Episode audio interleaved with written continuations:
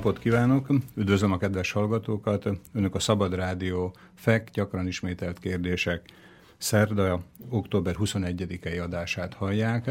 Én Somogyi Szilárd vagyok, műsorunkban vendégünk pedig dr. Hossó Andrea, aki London és Budapest között osztja meg munkaidejét.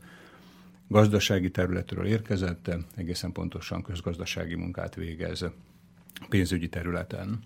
Még mielőtt mai vendégünkkel elkezdenénk mai beszélgetésünket, annyit szeretnék elmondani, hogy mint azt önök tudják, a Szabad Rádió nem közöl egyetlen másodperc kereskedelmi reklámot se, így a hallgatók adományaiból, támogatásából tartja fönn magát immár harmadik éve, ezért kérem önöket, hogy támogatásukkal, adományukkal önök is járuljanak ahhoz hozzá, hogy ilyen vagy pedig ehhez hasonló műsorok folyamatosan elhangozhassanak a rádióban. Most pedig szokásos kezdő kérdésünkkel fordulok dr. Hossó Andreához. Mind dolgozik, mind foglalko- mivel foglalkozik most Andrea? Először is jó napot kívánok, nagyon szépen köszönöm a meghívást Besztercebányára. Üdvözlöm a hallgatókat, felvidéket, és nagyon örülök, hogy itt lehetek. Hát amint ön is említette a felvezetésben, én közgazdász vagyok, de nem abban az értelemben közgazdász, hogy tanítanék, vagy pedig közgazdasági könyveket írnék, ha bár még ez is megtörténhet. Én gyakorló pénzügyes vagyok, én a pénzügyi mesterfokozatomat Londonban szereztem, és ott maradtam dolgozni. Tehát az én munkaterületem az a londoni tőkepiac volt nagyon sokáig, befektetésekkel foglalkozom, és ma is ezzel foglalkozom. De hát én magyar vagyok, és nagyon szeretném ezt a tudásomat Magyarországon és magyar vidékeken kamatoztatni, tehát mindig egy kicsit azzal a szemmel is jövök haza, hogy hogyan tudnék az otthoni gazdaságon segíteni. És hogy lehet ezt megoldani röviden? Hogy tudjuk ezt összefoglalni? Tehát mi az, amiben az ön tapasztalatait át tudnánk ültetni? Az itteni hmm. közép-európai gazdaságokban? Hát ez egy hosszabb beszélgetés témája lenne. Um, amint említettem, én befektetésekkel foglalkozom. Na most ez nem olyan egyszerű, mert uh, én éveken keresztül vagyonkezelő cégeknél dolgoztam Londonban, ahol globális, tehát nemzetközi portfólióm volt, ami azt jelentette, hogy uh, vállalatok és uh, országok papírjait vásárolta a cégem, tehát kötvényeit, részvényeit, és ennek, ennek az volt a feltétele, hogy nagyon jól kellett ismerni nyilván ezeket a vállalatokat és ezeket az országokat, ahova befektettünk vagy nem fektettünk be. Most ez adott egy tapasztalatot, egy óriási tapasztalatot, mert hiszen több ezernyi vállalatot és több tucat országot kellett elemezni gazdasági és ebből kifolyólag politikai szempontból is, hiszen az ember nem helyez ki befektetést politikailag bizonytalan környezetbe. És ez a sok tapasztalat, ez, ez összeállt egy, egy nagyon érdekes tudástárá voltak éppen, tehát amikor én befektetési lehetőségeket vagy gazdasági helyzeteket elemzek, akkor van egy olyan nemzetközi háttér, amiben el tudom helyezni ezt a tapasztalatot, mert nagyon sok mindent láttam, nagyon sok vállalatot, nagyon sok szektort, nagyon sok országot, minden földrészen. Mit Tehát mi az, amit itt mi talán észre sem veszünk, viszont esetleg kívülről nézve talán föltűnő lehet. Tehát Igen, hát ugye nyilván amikor én, amikor amikor hazajövök, itthon vagyok, akkor, akkor mindig azt nézem, hogy milyen állapotban van elsősorban a magyar gazdaság, de hát számomra ettől elválaszthatatlan a közép-európai gazdaság, hiszen közép-európa egy régió, akár az Európai Unió tagja, akár nem, ez egy, ez egy olyan vidék, amelynek az országai nagyon sok mindenben egyeznek, körülményekben, történelmi körülményekben, bizonyos szempontból adottságokban is, és ennek a, a régiónak van egy közös gazdasági helyzete. Ezen belül természetesen vannak eltérések, hiszen más a lengyel gazdasági helyzet, más a magyar, más a horvát, stb. De vannak közös vonások. Na most, amikor én gazdasági elemzéseket végzek, akkor el tudom helyezni, hogy ennek a régiónak a gazdasági helyzete miben különbözik más régióknak a gazdasági helyzetétől, és mik azok a különös problémák, vagy különös előnyök, amikkel az itteni vállalatok kénytelenek szembenézni, vagy amiket élveznek a, a tevékenységük során. Mert ugye nagyon érdekes, amikor az ember mondjuk befektetett egy brazil vállalatba, akkor kénytelen volt megfigyelni, hogy ez a brazil vállalat az milyen környezetben működik. Tehát a szakemberek tudni fogják, miről beszélek, nem csak azt kell megnézni, hogy annak a vállalatnak milyen gazdasági üzleti mutatói vannak, hanem azt a környezetet is, amiben működik. Ez pedig mindig elválaszthatatlan az ország gazdaság történetétől, az pedig elválaszthatatlan az ország történelmétől, politikai helyzetétől. Tehát Értem. mindig egy ilyen körítés az, ami, ami az én szemlélődésemnek az alapja. Értem, tehát a politika, a történelem kéz a kézben jár a kéz a kézben. A gazdaság az nem természettudomány, az nem matematika és nem fizika és kémia, aminek megvannak a saját törvényei. A gazdaság saját törvényeit az emberek csinálják, hiszen a gazdaságot emberek állítják elő. És aztán, hogy egy országban milyen gazdaságpolitika van, azt pedig nyilvánvalóan a politikai felállás határozza meg, hiszen a gazdaságpolitikai döntéseket politikusok hozzák. Az emberek pedig úgy tudnak ebbe, ebben részt venni, hogy befolyásolják a politikusokat, akiket elvileg ők választanak meg azért, hogy az ő érdekeiket képviselje. Tehát a gazdaság ugye nem véletlenül a közgazdaságtan társadalomtudomány, és nem természettudomány, épp úgy, mint a jog. Emberek csinálják, elválaszthatatlan a politikától. Értem, tehát az emberi tényező az semmelyik részéből nem hagy. Nem, egyáltalán nem. Habár a modern, főleg neoliberális gazdaságtannak megvan az a vonulata, amelyik úgy gondolja, hogy a gazdaságot ki lehet fejezni matematikai képletekkel és modellekkel. Ezért van az, hogy mindenféle gazdasági kérdésre modelleket állítanak fel, és amikor a modell kiköp valamilyen eredményt, akkor azt igyekeznek megcáfolhatatlan igazságként bemutatni, és a modell által kiköp kiköpött eredmények és számok vezérlik a, a politikai diskurzust, vagy éppen úgy állítják fel a modelleket, hogy az, az támogassa az uralkodó politikai diskurzus. Tehát a valóságban a közgazdaság nem így működik. Értem, tehát az, ami 89 előtti rendszerre talán jellemző volt, hogy megfeledkeztek az emberről, az ezekben a modellekben is talán elmondható, abszolút, hogy abszolút. minden nagyon jól a helyén van, mint egy legóba, csak épp az emberről feledkeznek. Csak épp meg. az emberről. Tudja, van ez a vicc, hogy a műtét sikerült, a betegséget meggyógyítottuk, csak a beteg pusztult el, ugye? Tehát a, a gazdaságot épp olyan holisztikus egységként kell tekinteni, nézni, mint ahogy egy emberi testet. Ott minden mindennel összefügg. És az embert nem lehet kihagyni belőle. Igen. És London, Londonra ez jellemző, tehát egy pénzügyi befektetői környezetre jellemző azt, hogy a, az országokat, amiket például az ön vagy az ön kollégái vizsgáltak befektetésre mhm. alkalmas, vagy kevésbé alkalmas szempontból, hogy ilyenkor belefér az is, hogy az emberi tényezőt vizsgálják, tehát hogy az emberekre is odafigyeljenek? Nem konkrétan ön személyére, Igen. vagy az önkutatására gondolok, Igen. hanem hogy jellemző ez erre a munkára. Hát meg kell mondanom, hogy a, a londoni pénzügyi világot is meglehetősen áthatja ez a ez a matematikai alapú közgazdaságtan. Tehát az létezik, amit a, az Excel spreadsheet, tehát a Excel táblázatok. Excel táblázatok és a matematikai modellek mondanak. Ennek egyébként ékes, ékes példája a 2007-es, 2008-as pénzügyi válság, amiről nyilván mindenki hallott.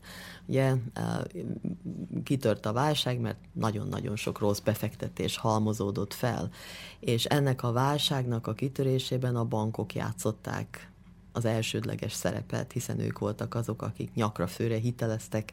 Boldog-boldogtalannak, akinek nem kellett volna. De hagyd mondjam el önnek, nagyon sok bankot hiteleztem, és, és bankos kollégáimmal együtt néztük ezeket a dolgokat, hogy a bankoknak mind nagyon fejlett modelljeik voltak, kockázatkezelési modellek, ezért is próbálták megváltoztatni a bázeli tőke megfelelési szabályokat, mert azt mondták, hogy őnekik már sokkal jobb modelljeik vannak, amik pontosan megmutatják, hogy egy banknak mekkora a kockázati kitettsége, majd az ő modelljeik megmondják, hogy mennyi tőkét kell felhalmozniuk, sokkal kevesebbet, mint az addigi bázeli előírások ezt megszabták.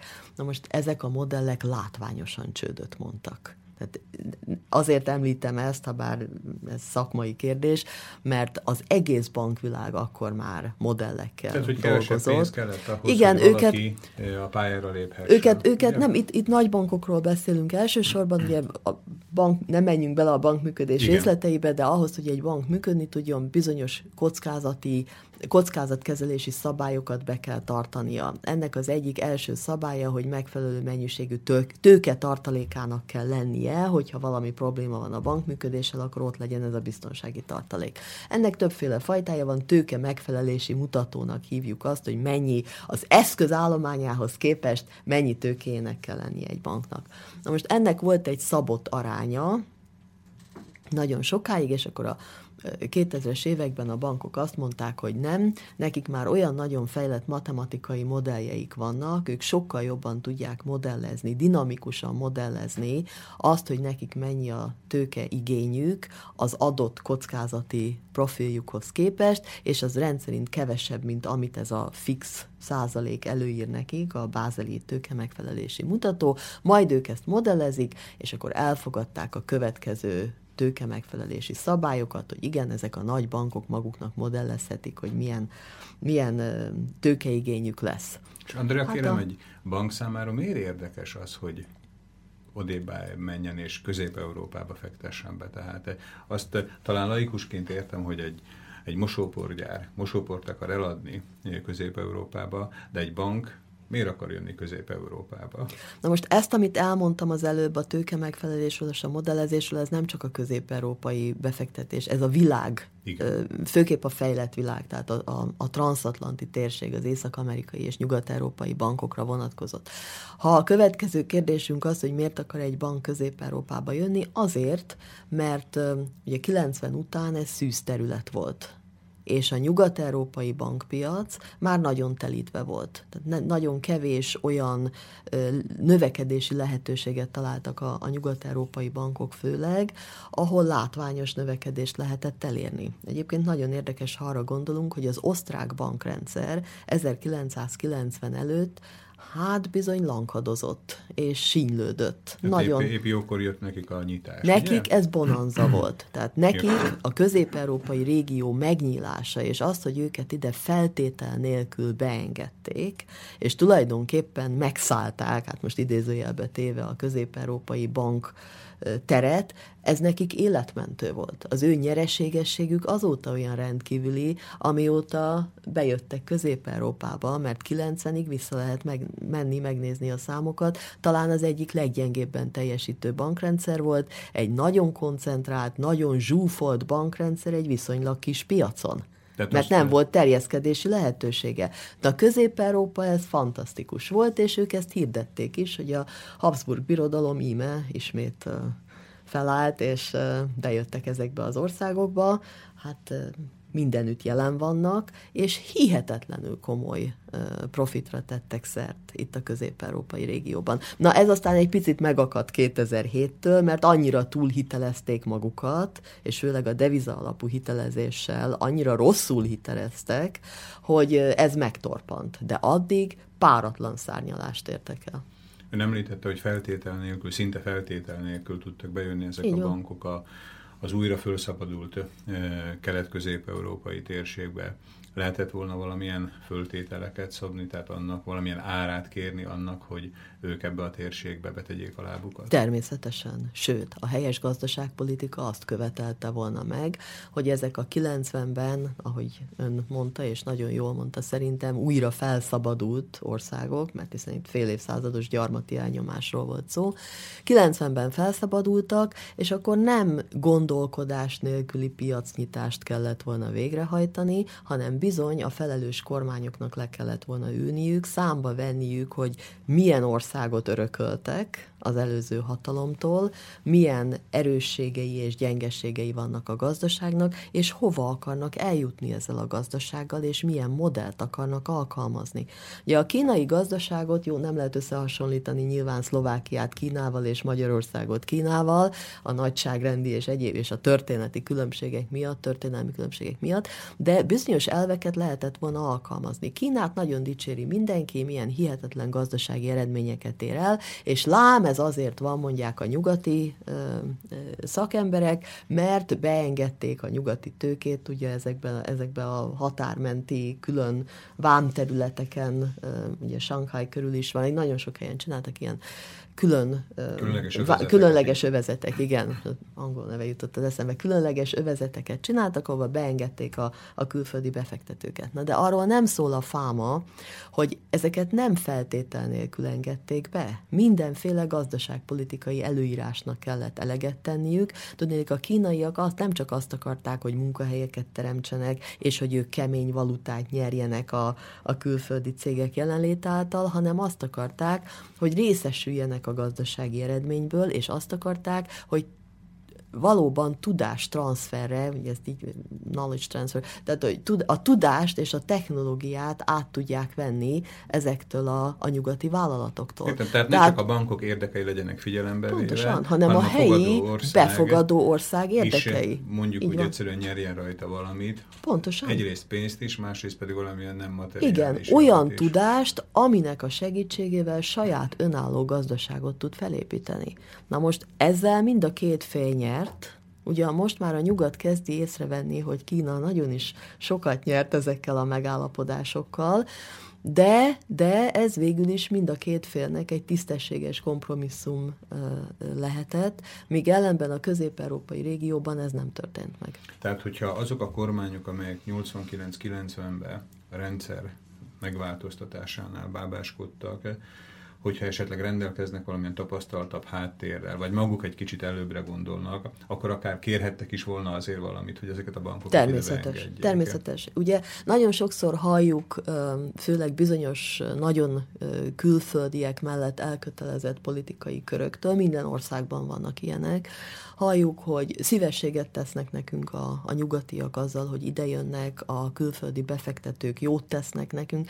Kérem, jelentem, külföldi befektetők nem tesznek jót senkivel. Ha ők oda mennek valahova, azért teszik, mert nekik ebből hasznuk származik. Itt nem karitatív tevékenységről van szó, és nem Robert bácsi konyhájáról, ezt a régi magyar mondást talán mindenki ismeri, hanem arról, hogy nekik kőkemény üzleti érdekük fűződött ahhoz, hogy ezeket a piac piacokat a saját befolyásuk alá vonják. Na most ezt így csinálták meg, mert a közép-európai kormányok több-kevesebb eltéréssel, de mondjuk a fő vonulat ez volt, hogy feltétel nélkül beengedték ezeket a külföldieket, ezt egész másképp is lehetett volna csinálni. Olyan feltételeket támasztani, hogy a befogadó országok is nyerjenek pénzt is, és növekedési, saját önálló fejlesztési lehetőséget. És jöttek volna akkor is, hiszen, hiszen például Magyarországon nagyon sokan megtámadták a, a mostani kormányt azzal, amikor külön adókat vetett ki mondjuk a bankrendszerre, hogy majd a bankok el fognak menni, mert nem akarják megfizetni ezeket az adókat, és ez nem befektető barát környezet. Jelentem, nem mentek el. Tehát még így is megéri. Hát még maradni. így is megéri. Mint ahogy az energiaszolgáltatók sem mentek el. Ha elmennek, most az azért van, mert a gazdasági válság következtében a saját otthoni piaci helyzetük is megváltozott. Tehát bizony jöttek volna, mert ez egy olyan feltárulkozó, mondom idézőjelbe téve szűz terület volt, ami az ő piaci érdekeiket szolgálta. Tehát ők jelen akartak lenni, másrészt pedig nekik nagyon fontos volt az, hogy itt ne alakuljon ki olyan gazdaság, ami versenytárs lesz majd valamikor. Tehát az ő saját gazdaság Pontosan. Igen. Andrea, kérem, a beszélgetésünk során most már nem először hangzik el az, hogy feltétel nélkül, vagy szinte mm. feltétel nélkül jöttek be ezek a bankok ebbe a térségbe. Most bennem fölmerül az a kérdés, hogy az akkori kormányon levő elitek, akik lényegében még talán most is jelen vannak a mhm. politikai életben, hogy vajon annyira tapasztalatlanok vagy képzetlenek voltak, hogy föl sem merült bennük az, hogy valamit kellene vagy lehetne kérni azért, hogy mi megnyitjuk itt a piacainkat, vagy pedig a területünket ezek előtt a bankok előtt, vagy pedig, vagy pedig tudták ők ezt, csak nem állt érdekükbe. Tehát, hogy, hogy valamiféle feltételeket szabjanak ezeknek a bankoknak.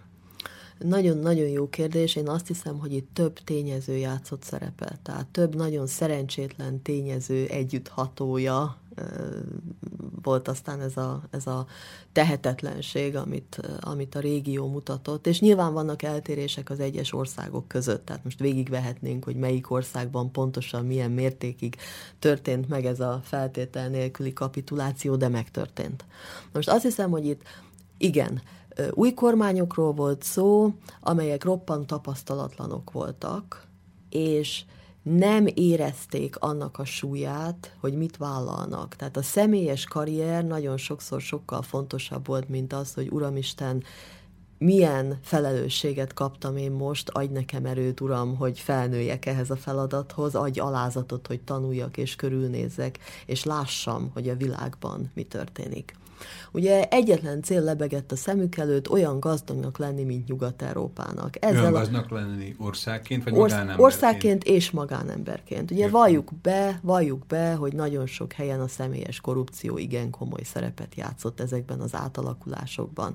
A nép mindenütt várta, hogy most tényleg valamilyen önálló fejlődés indul meg ezekben az országokban és ebben a térségben. A, a hatalomra került politikusok igen jelentős részénél pedig a személy személyes karrier volt roppant fontos. A tapasztalatlanság, a tudatlanság belejátszott, ugye azért nem szabad elfelejteni, hogy ez egy nagyon zárt világ volt 90-ig, hiszen nem volt szabad utazni, nagyon-nagyon kevesen kaptak ösztöndíjat nyugati egyetemekre, ahol valami mást is láthattak volna. Akik ösztöndíjat kaptak, azok az, a, a 90 előtti szovjet megszállás alatti uralkodó osztály tagjainak a, a leszármazottai voltak, akik abban voltak érdekeltek, hogy a saját uralmukat tovább örökítsék. Ez meg is történt többé-kevésbé. Andrea, kérem, ne haragudjon, hogy a szavába vágok. Igen.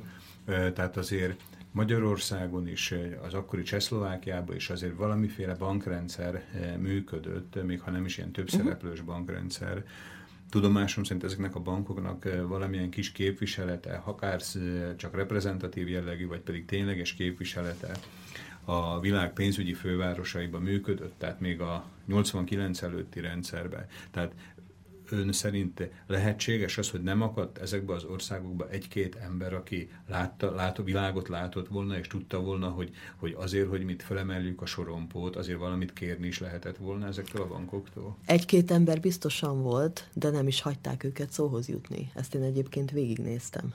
Tehát viszont, én... hogyha, viszont, hogyha volt egy-két ember, akiket nem, akar, nem akartak, nem hagytak szóhoz jutni, akkor, akkor, akkor tehát csak rossz hiszeműséget lehet föltételezni arról, hát hogy... Ez a, én, én azt hiszem, hogy mondom, itt, itt, itt többféle, többféle, többféle indok létezik. Az egyik a tudatlanság és tapasztalatlanság, a másik az elbizakodottság, ami nem engedte, hogy ezek az emberek észrevegyék a saját tudatlanságukat, és kétségtelen, hogy mindenütt volt egy olyan politikai réteg vagy csoport, amelyiknek az volt az érdeke, hogy ezek az országok ne induljanak el az önálló fejlődés útján. Akik addig kiszolgálták a szovjet meg megszálló hatalmat, azok nagyon szívesen kiszolgálták mondjuk a, az Európai Uniós hatalmat ezután, mert mindig van egy olyan politikai csoport, amelyiknek teljesen mindegy, hogy kelet vagy nyugat, és milyen külföldi társaságról van szó, csak legyen valamilyen külföldi kapcsolat, amelynek az égisze alatt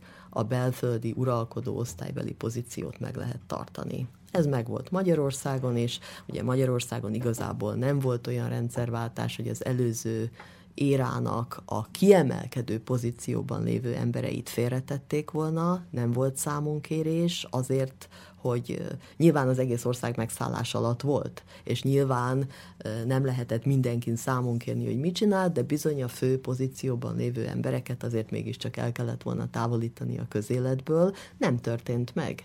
Ezeknek az embereknek az volt az érdekük, hogy valamilyen formában a saját uralmuk megmaradjon.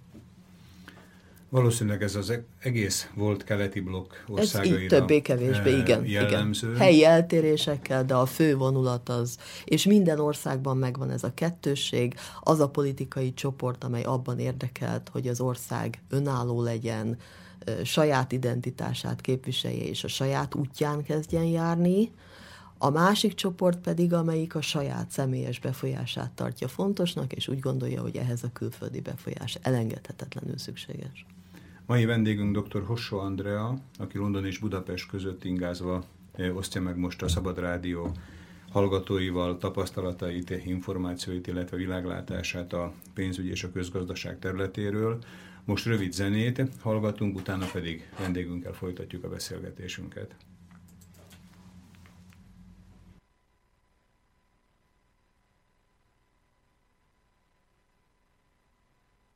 that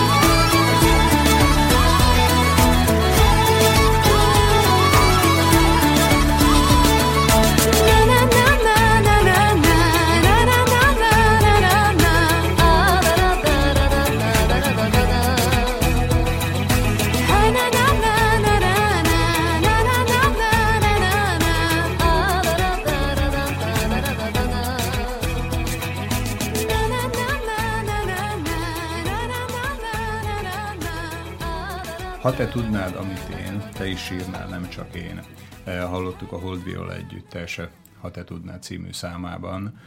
Nekünk is sírnunk kell, eh, kérdezem dr. Hossó Andreától, mai vendégünktől, akivel épp ott tartunk, hogy a rendszerváltásnál a külföldi nyugat-európai bankok, pénzintézetek szinte föltétel, föl, feltétel nélkül tudtak rászabadulni eh, erre a, mondhatjuk azt, piacra, pénzügyi piacra tényleg ennyire tragikus a helyzet, amit az akkori tétlenség eh, kialakított, tehát ennyire egyeduralmat tudtak szerezni ezek a pénzintézetek ebbe a, ebbe a térségbe?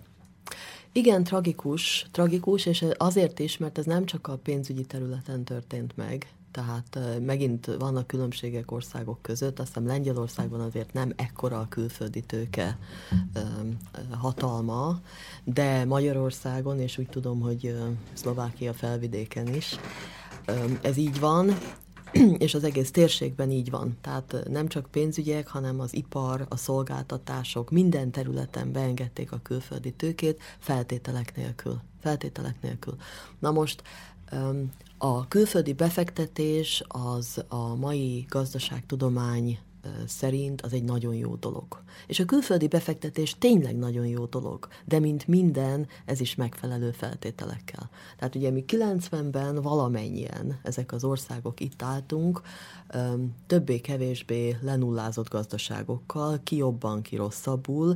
Mi Magyarországon nem is álltunk olyan nagyon rossz helyzet, nem voltunk olyan nagyon rossz helyzetben. Bizony nekünk azt kellett volna megnéznünk, hogy most hogyan kell elindulnunk azzal, amink van, mind kell változtatnunk, mind kell erősítenünk, és arra kellett volna törekednünk, hogy a lehetőségekhez képest saját gazdaságot építsünk, ami a mi hagyományainknak, a mi tehetségünknek és a mi érdekeinknek megfelelő, és minden régiós országnak ezt kellett volna tennie.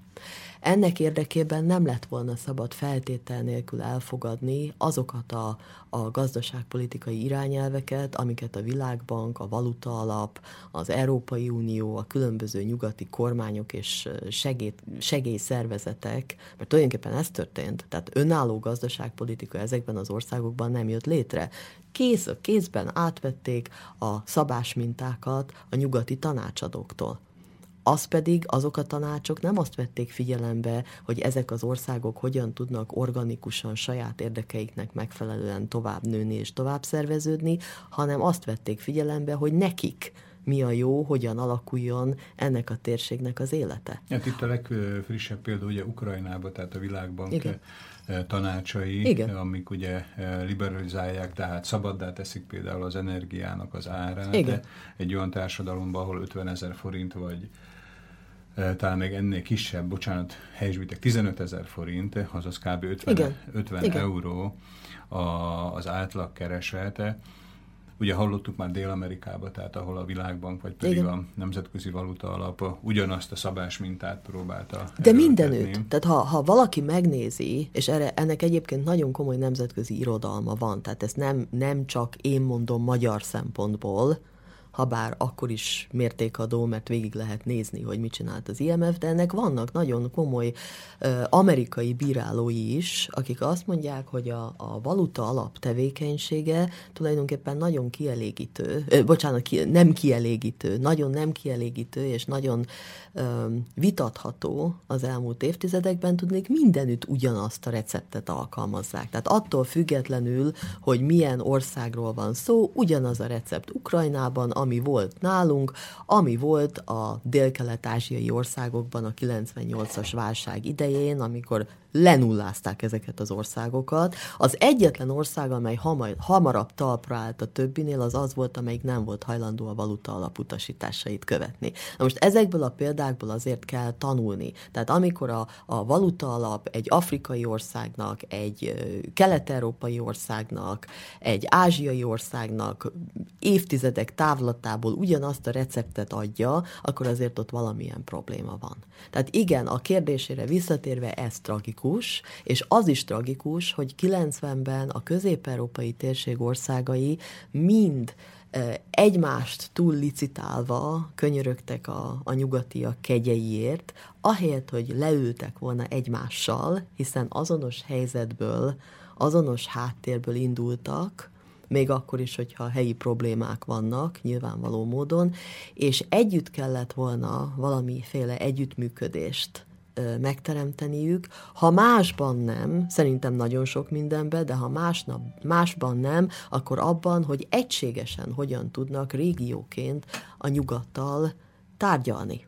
És Lehet, akkor hogy... sokkal erősebb pozícióban lettünk volna valamennyien, ehelyett az történt, hogy mindegyik ország, mint a kiskutya, amelyik farkat csóválva kéri a cukrot a gazdájától, ott álltunk sorban, és azért kuncsorogtunk, hogy minket vegyenek fel először, a többiek előtt, a, az Unióba, ahelyett, hogy együtt képviseltük volna a mi saját érdekeinket az Unióval való tárgyalások során, és akkor megint sokkal többre mentünk volna. Tehát a közös föllépésnek biztos, hogy meg lett volna a kézzelfogható. Feltétlenül. Feltétlenül. Maradom még talán egy gondolat erejéig a bankrendszernél, vagy a bankok bejövetelénél. Talán nem is kellett volna konkrét pénzt kérni ezért. Lehet, hogy elég lett volna csak megpendíteni a, az addig földgyűlemlet államadóságnak a lefaragását vagy Így eltüntetését, van. és hogy akkor tiszta lappal, nullával indulhattak volna ezek az országok. Abszolút. Ugye, Abszolút. 40 év hátrányból ezekkel a bankokkal szembe. Ön szerint volt ennek lehetősége, hogy például az akkor Csehszlovákiát vagy Magyarországot terhelő államadóságról lemondjanak ezek a hitelezők? Azért cserébe, hogy megnyíljan számukra a piac? Nem csak cserében, nem csak cserében, feltétlenül volt. Hát nézze, én befektetésekkel foglalkozom. Amikor az ember befektet, akkor a befektetés vizsgálatnak többféle aspektusa van. Nem csak az, hogy az a, az a vállalat vagy az az ország, amiben befektetek, az milyen gazdasági mutatókkal bír, hanem az is, hogy milyen jogi környezet van abban az országban. Na most erről már beszélgettünk, hogyha én kölcsönt akarok adni valakinek, az egyik első dolog, amit meg kell nézni, hogy ez az ember jogilag kölcsönképes-e. Tehát elmúlt-e 18 éves, nagykorú-e, és beszámítható-e, igaz? Mert hogyha nem beszámítható gyámság alatt van, akármilyen oknál fogva, akkor nem szerződésképes, igaz? Na most egy katonai megszállás alatt lévő ország, mint Magyarország volt, Csehszlovákia volt, Tehát az összes, az összes közép, közép-európai ország, igen, katonai ideiglenesen itt állomásoztak, igen, mint ahogy most a NATO csapatok állomásoznak ideiglenesen, Isten őriz, hogy ugyanez a képlet legyen, igen, de sajnos ennek is megvan az esélye. Ugye ezek az országok nem voltak szerződésképesek. Na most ez így van. Tehát senki Londonban nem gondolna arra, hogy, hogy hitelt nyújtok egy olyan országnak, amely egy másik ország katonai megszáll, amelyik gyarmat. Csak akkor, hogyha a gyarmatosító jót áll érte. Igaz? Tehát ez a garancia Igen. fogalma. Hogyha én mégis megteszem, tehát én egy katonai megszállás alatt lévő országba befektetek garancia nélkül, akkor én ezt vállaltam, ezt a kockázatot és akkor a gyarmati sorból a katonai megszállás alól felszabadult országnak joga, és én azt mondom kötelessége, azt mondani, hogy ezt a, az adósságot én nem ismerem el. Hiszen nem mint szuverén ország vettem fel. És ez a helyzet alkalmazható volt minden közép-európai országra.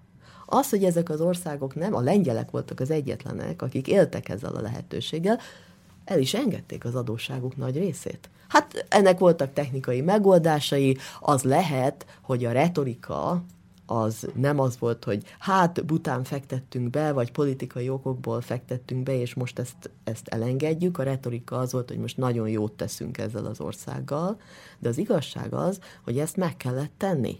Tehát a, a jogi, a politikai és a közgazdasági ö, érv az mind ott volt, arra, hogy ezek az országok kérjék az adósság elengedést. És ebben is a közös fellépés nagyon-nagyon jó lett volna. Tehát az, hogy ezek az országok nem mondták fel az adósságszolgálatot, és most beszélek Magyarországról, az én hazámról, amelyik a legjobban eladósodott, ugye, ez bizony nem csak politikai baklövés volt, hanem az én szememben hát bizony bűn volt.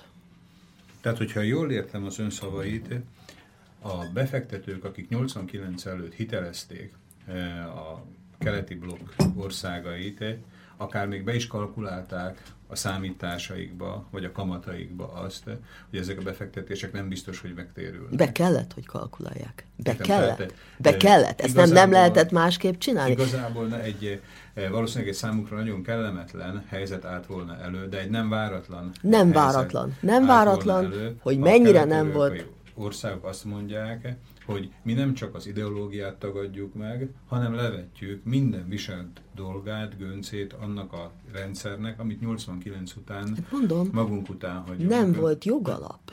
ennek a, a szerződésnek a betartatására. Hát egy katonai megszállás alatt lévő ország. És akkor van egy szabadon választott kormány, amelyik átveszi a katonai megszállás alatti báb kormány által felvett kölcsönt. Hát miért? Milyen jogi alapja van ennek? Milyen politikai alapja van? Hogy mennyire várták, hogy felmondjuk az adósságszolgálatot? Én 91-ben New Yorkban jártam, hivatalos látogatáson, és nagyon sok magasrangú politikussal is volt alkalmam beszélni, és magasrangú bankárral. Egy delegációval voltam. És magánvacsorákon, tehát nem a, a, a nyilvános, uh, hivatalos beszélgetéseken többen elmondták, hogy ők lélegzett visszafolytva várták, hogy mikor fogja az Antal kormány felmondani a magyar kormány adósságterhét. Várták, mert, mert, mert ők is tudták, hogy erre minden jogalap megvolt. Hát ugye, ha csak Antal József személyét nézzük, eh, aki mondjuk úgy, hogy inkább humán területről érkezett eh, kormányfőnek, de hát megint csak oda térek vissza, hogy 50-100, eh, több száz ember alkotja ugye egy kormány holdudvarát államtitkárokkal, tanácsadókkal, főosztályvezetőkkel együtt. Én el nem tudom képzelni, hogy ennyi ember között ne akadt volna néhány, aki ezzel a javaslattal volt, állt volna elő, hogy komolyan meg kell fontolni a nyakunkba volt. Volt, hogy ne, persze. Koloncnak a volt, volt, volt. levetkőzését. Én magam is. Mondjuk akkor nem, én akkor elég fiatal voltam, és, és nyilván nem De volt mögöttem, nem volt mögöttem ez a tapasztalat nyilván, és London sem volt mögöttem, tehát de hát most sincs szavam, mint ahogy akkor sem volt szavam nyilvánvaló módon. A helyzet az, hogy voltak emberek, akik akkor ezt mondták, mint ahogy olyanok is voltak, jó magam is, akik azt mondtuk, hogy nem szabad ezt a tömeges privatizációt így végezni, nem szabad mindent külföldi kézbe adni, nem szabad azonnali piacnyitást, nem szabad azonnali teljes liberalizációt, hanem pontosan azt a gazdaság tervező folyamatot kell végigjárni, amit az előbb említettem. Nem voltam egyedül most nem kaptunk hangot. Hangot azok kaptak, akik a nyugati öm, érdekeket képviselték. Ők lettek kikiáltva szakértőnek. Minél gyorsabban nézzük meg, ha úgy akarunk élni. Ugye ez a kolbász, én ezt így hívom, elnézést kérek, ez a kolbász elmélet. Ugye mindenki kolbászt akar enni és sört akar inni. Az a politika jó, aminek a révén én minél több kolbászt, sört minél hamarabb tudok elfogyasztani. Most ez nagyon primitív hasonlat, de valahol így működött a dolog. És ezek az emberek azt mondták, ahhoz, hogy olyan életünk legyen, mint nyugaton, azt kell csinálnunk, amit a nyugatnak. Az irodalomnak azt a részét már nem olvasták el, ami feldolgozta, hogy a nyugati gazdaságok hány száz évig folytattak protekcionista, bezárkózó, célzottan gazdaság és iparfejlesztő politikát, na és persze külföldi gyarmatosítást ahhoz, hogy elérjék azt a gazdasági szintet, amin vannak. A nyugati országok akkor lettek ennyire liberálisak, piacnyitók, multilaterálisak, szabad tőkeáramlás, amikor ők már a gazdasági létre tetején voltak. Tehát a, a nyitott piacból, a szabad tőkeáramlásból, a szabad mozgásból, a szabad árumozgásból mindig az húzza a legnagyobb hasznot, országot, akinek a domináns gazdasága van. Tehát azt lehet mondani, hogy a, megint csak továbbra is maradjunk jó hiszeműek az akkori vezetésekkel szembe. Tehát, hogy a nyugat-európai bankok, kormányzatok kihasználták a naivitását, tudatlanságát, jó és a korrupciót és a korrupciót. a korrupciót. Ezt kell, így van. Így Tehát, igaz. hogy néhány így döntéshozó, akinek volt aláírási joga, vagy befolyási, így befolyása, van. hogy a döntéseknek valamilyen mederet szabjon, a döntések irányának, elég volt ezeket az embereket korumpálni, és akkor és milyen olcsón. pár millióért meg lehetett szerezni pár milliárdot, vagy pár tízmilliárdot, vagy egy egész piacot. Így van ez így történt sajnos. Kisebb-nagyobb eltérésekkel és kivételekkel, de nagyjából ez így történt. És persze, hogy voltunk, nem én voltam egyedül, mondom, én akkor fiatal voltam, és viszonylag tapasztalatlan természetesen, hiszen azóta eltelt nagyon sok év, ugye? Az ember azóta rengeteg mindent tanult nagyon sok helyen, ez akkor nem volt mögöttem, ha bár én akkor már Amerikából jöttem vissza, de de nem, a, a mi véleményünk nem kapott helyet. A külföldi tanácsadók szava az, az nagyon fontos volt. A kormányzati körök külföldről hazatérő barátainak, különböző pozícióból üzleti háttérrel hazatérő barátainak a szava volt nagyon fontos, meg hát a, a külföldi befektetőké, akik nyilván mindenféle jó ígérettel érkeztek. Ez volt a fontos, a csapás irány, ez volt ez az abszolút neoliberális, kőkemény neoklasszikus, neoliberális gazdaságfilozófia, azonnali piacnyitás, azonnali privatizáció, ami még csak nem is privatizáció volt, hanem tulajdonképpen elherdálása a nemzeti vagyonnak, legalábbis Magyarországon. Azt hiszem a többi országban is így történt hát kisebb-nagyobb eltérésekkel. is hasonló volt, már csak abból a szempontból a helyzet, hogy tehát azok, akik ezt a vagyont létrehozták, azok nem részesültek ezekből nem. a privatizációs hát nálunk biztosan nem. bevételekből. Ugye Szlovákiából, tehát tehát e, itt e, maga a cégforma is az volt, hogy nemzeti vállalat. Igen. Gondolom Magyarországon is ugye állami vállalat. Igen, ott azért a nemzet szót nem merték használni, igen. állami vállalat igen, volt. Állami a nemzet az egy volt. nagyon félelmetes koncepció volt igen. mindig, igen. Szlovákiában nemzeti vállalat, vagy hát az akkori Csehszlovákiában igen. nemzeti vállalatként kezelték, amit azt lehet mondani, hogy az előttünk levő generáció épített föl. Így ugye akkor, amikor ezt eladták, amit ugye privatizálásnak neveztünk, Igen. a vételárból ezek az emberek, tehát akik ezt létrehozták, nem, nem, nem. részesültek, sőt most már így össze is áll a kép, hogy ugye akkoriban nagyon sokat lehetett hallani az, hogy a privatizációból befolyt pénzt az adósság csökkentésére kell eh, fordítani, tehát egyik kezünkkel odaadtuk ugye a külföldi befektetőknek, azt is lehet mondani, hogy áron alul, sőt Abszolút a befolyó, áron pénz, alul. Így befolyó pénz nagy részét pedig kifizettük ugyanabban az országban, ahonnét ez a befektető jött. Hát kifizettük, meg szétosztottuk, meg igaz? Szétosztottuk, Így van. Igen, Na most ez körbe. ugye az a család, aki a családi ezüstöt eladja, hogy majd abból kifizeti a tartozását, de nem fizeti ki a tartozását, tehát most már nincsen családi ezüst, viszont óriási a tartozás, sokkal nagyobb az adósság, mint volt akkor, igaz? És egyébként az az adósság, ami legalábbis magyar Magyarország szempontjából fennáll, az visszafizethetetlen, és főleg ezzel a gazdaság szerkezettel visszafizethetetlen. Hát ön, ön úgy gondolja a tapasztalata alapján, hogy ez az adósság mennyiség, amit Magyarországot most terheli, ez reálisan nem, nem fizethető nem, vissza. ez reálisan nem fizethető vissza, és ezzel a gazdaság szerkezettel végképp nem fizethető Mit vissza. Mit lehet csinálni helyzetben? Mi a kiú? Rögtön elmondom. Egy pillanatra, ha még visszatérhetnék az Nyugodtan. előző témánkra, hogy ugye akkor nem volt senki, aki szóljon, volt, aki szóljon, amint mondom, nem kapott, nem kapott hangot az, aki, aki más utat javasolt. És kénytelen vagyok megemlíteni, mert egy rádióban ülünk, a sajtó felelősségét. Ugye az emberek ott álltak 90-ben, az életük gyökeresen felfordult, hiszen addig nem volt szabad önállóan semmit tenniük, és egyszerre csak kicsapták őket a legelőre, hogy már pedig most az állambácsi, ugye a nyugatiak mindig így csúfolták ezeket az országokat, hogy ott mindenki azt várja, hogy majd az állam eteti, és most akkor vállalkozónak kell lenni, és mindenki vállaljon felelősséget a saját életéért.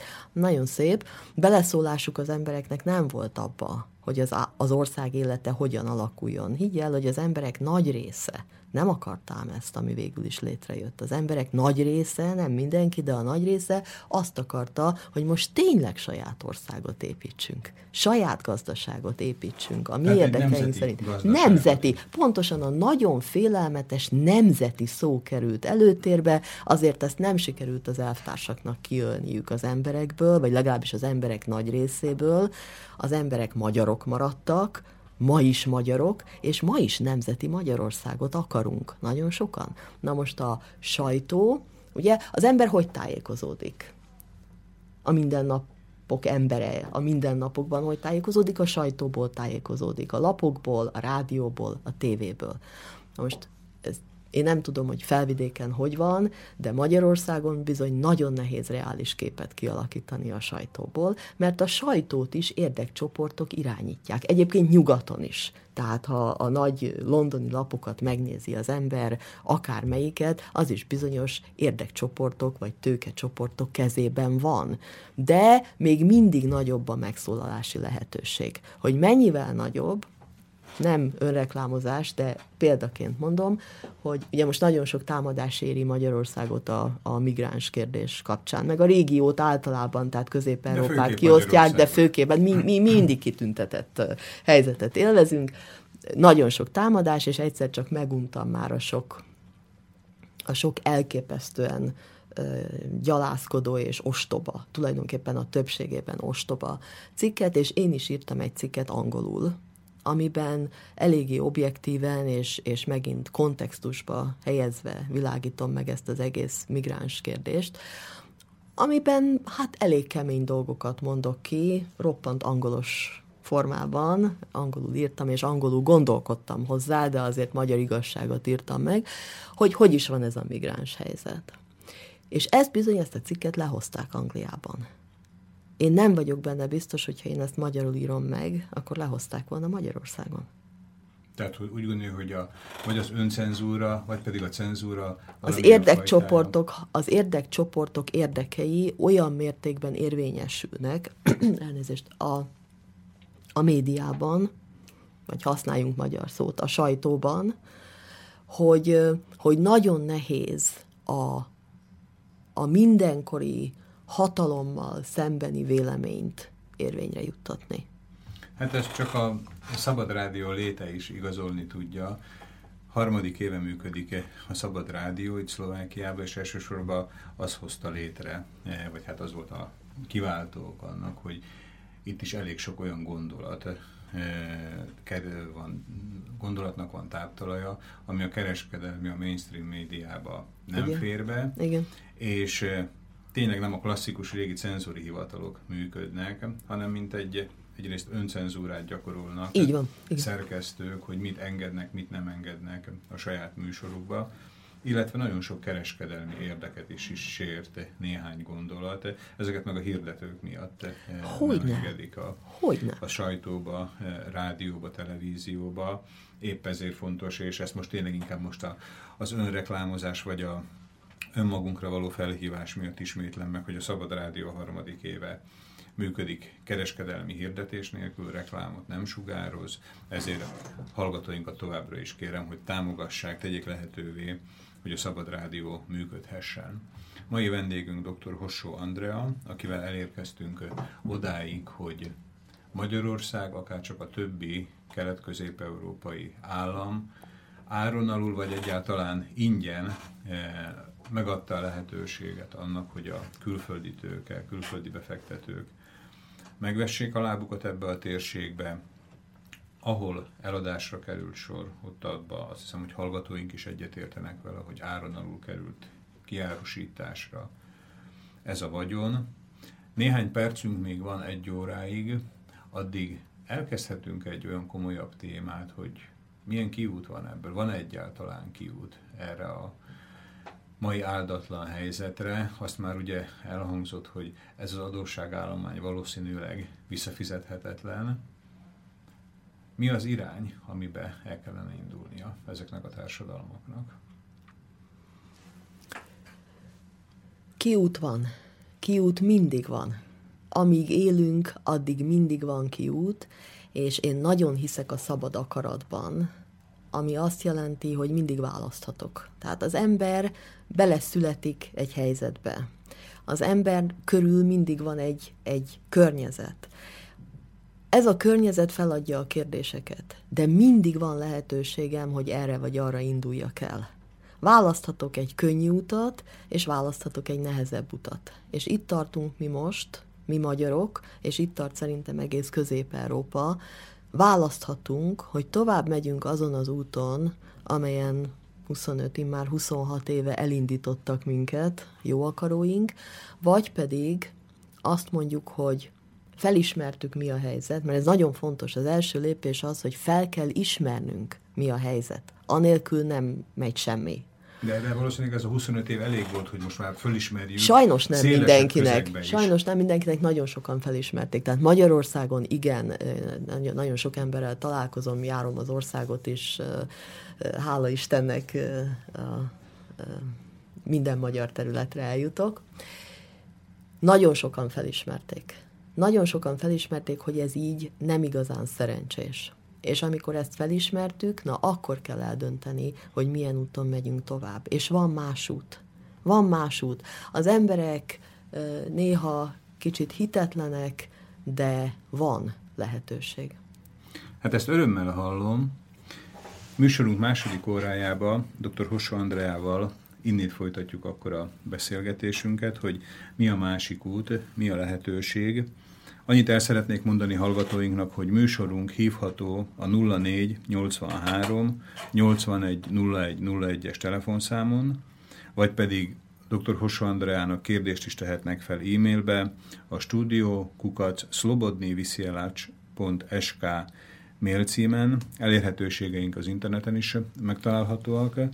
Egy szomorú, de egy részben boldog kötelességünknek is teszünk most eleget a következő műsorszámmal Verdi Requiemét fogják hallani, amivel az 56-os októberi magyar forradalom előestéjén szeretnénk megemlékezni az ott elesettekről, illetve a közelgő vallási ünnep fényében is ajánljuk most kedves hallgatóink figyelmébe Verdi Requiemjének egy részletét.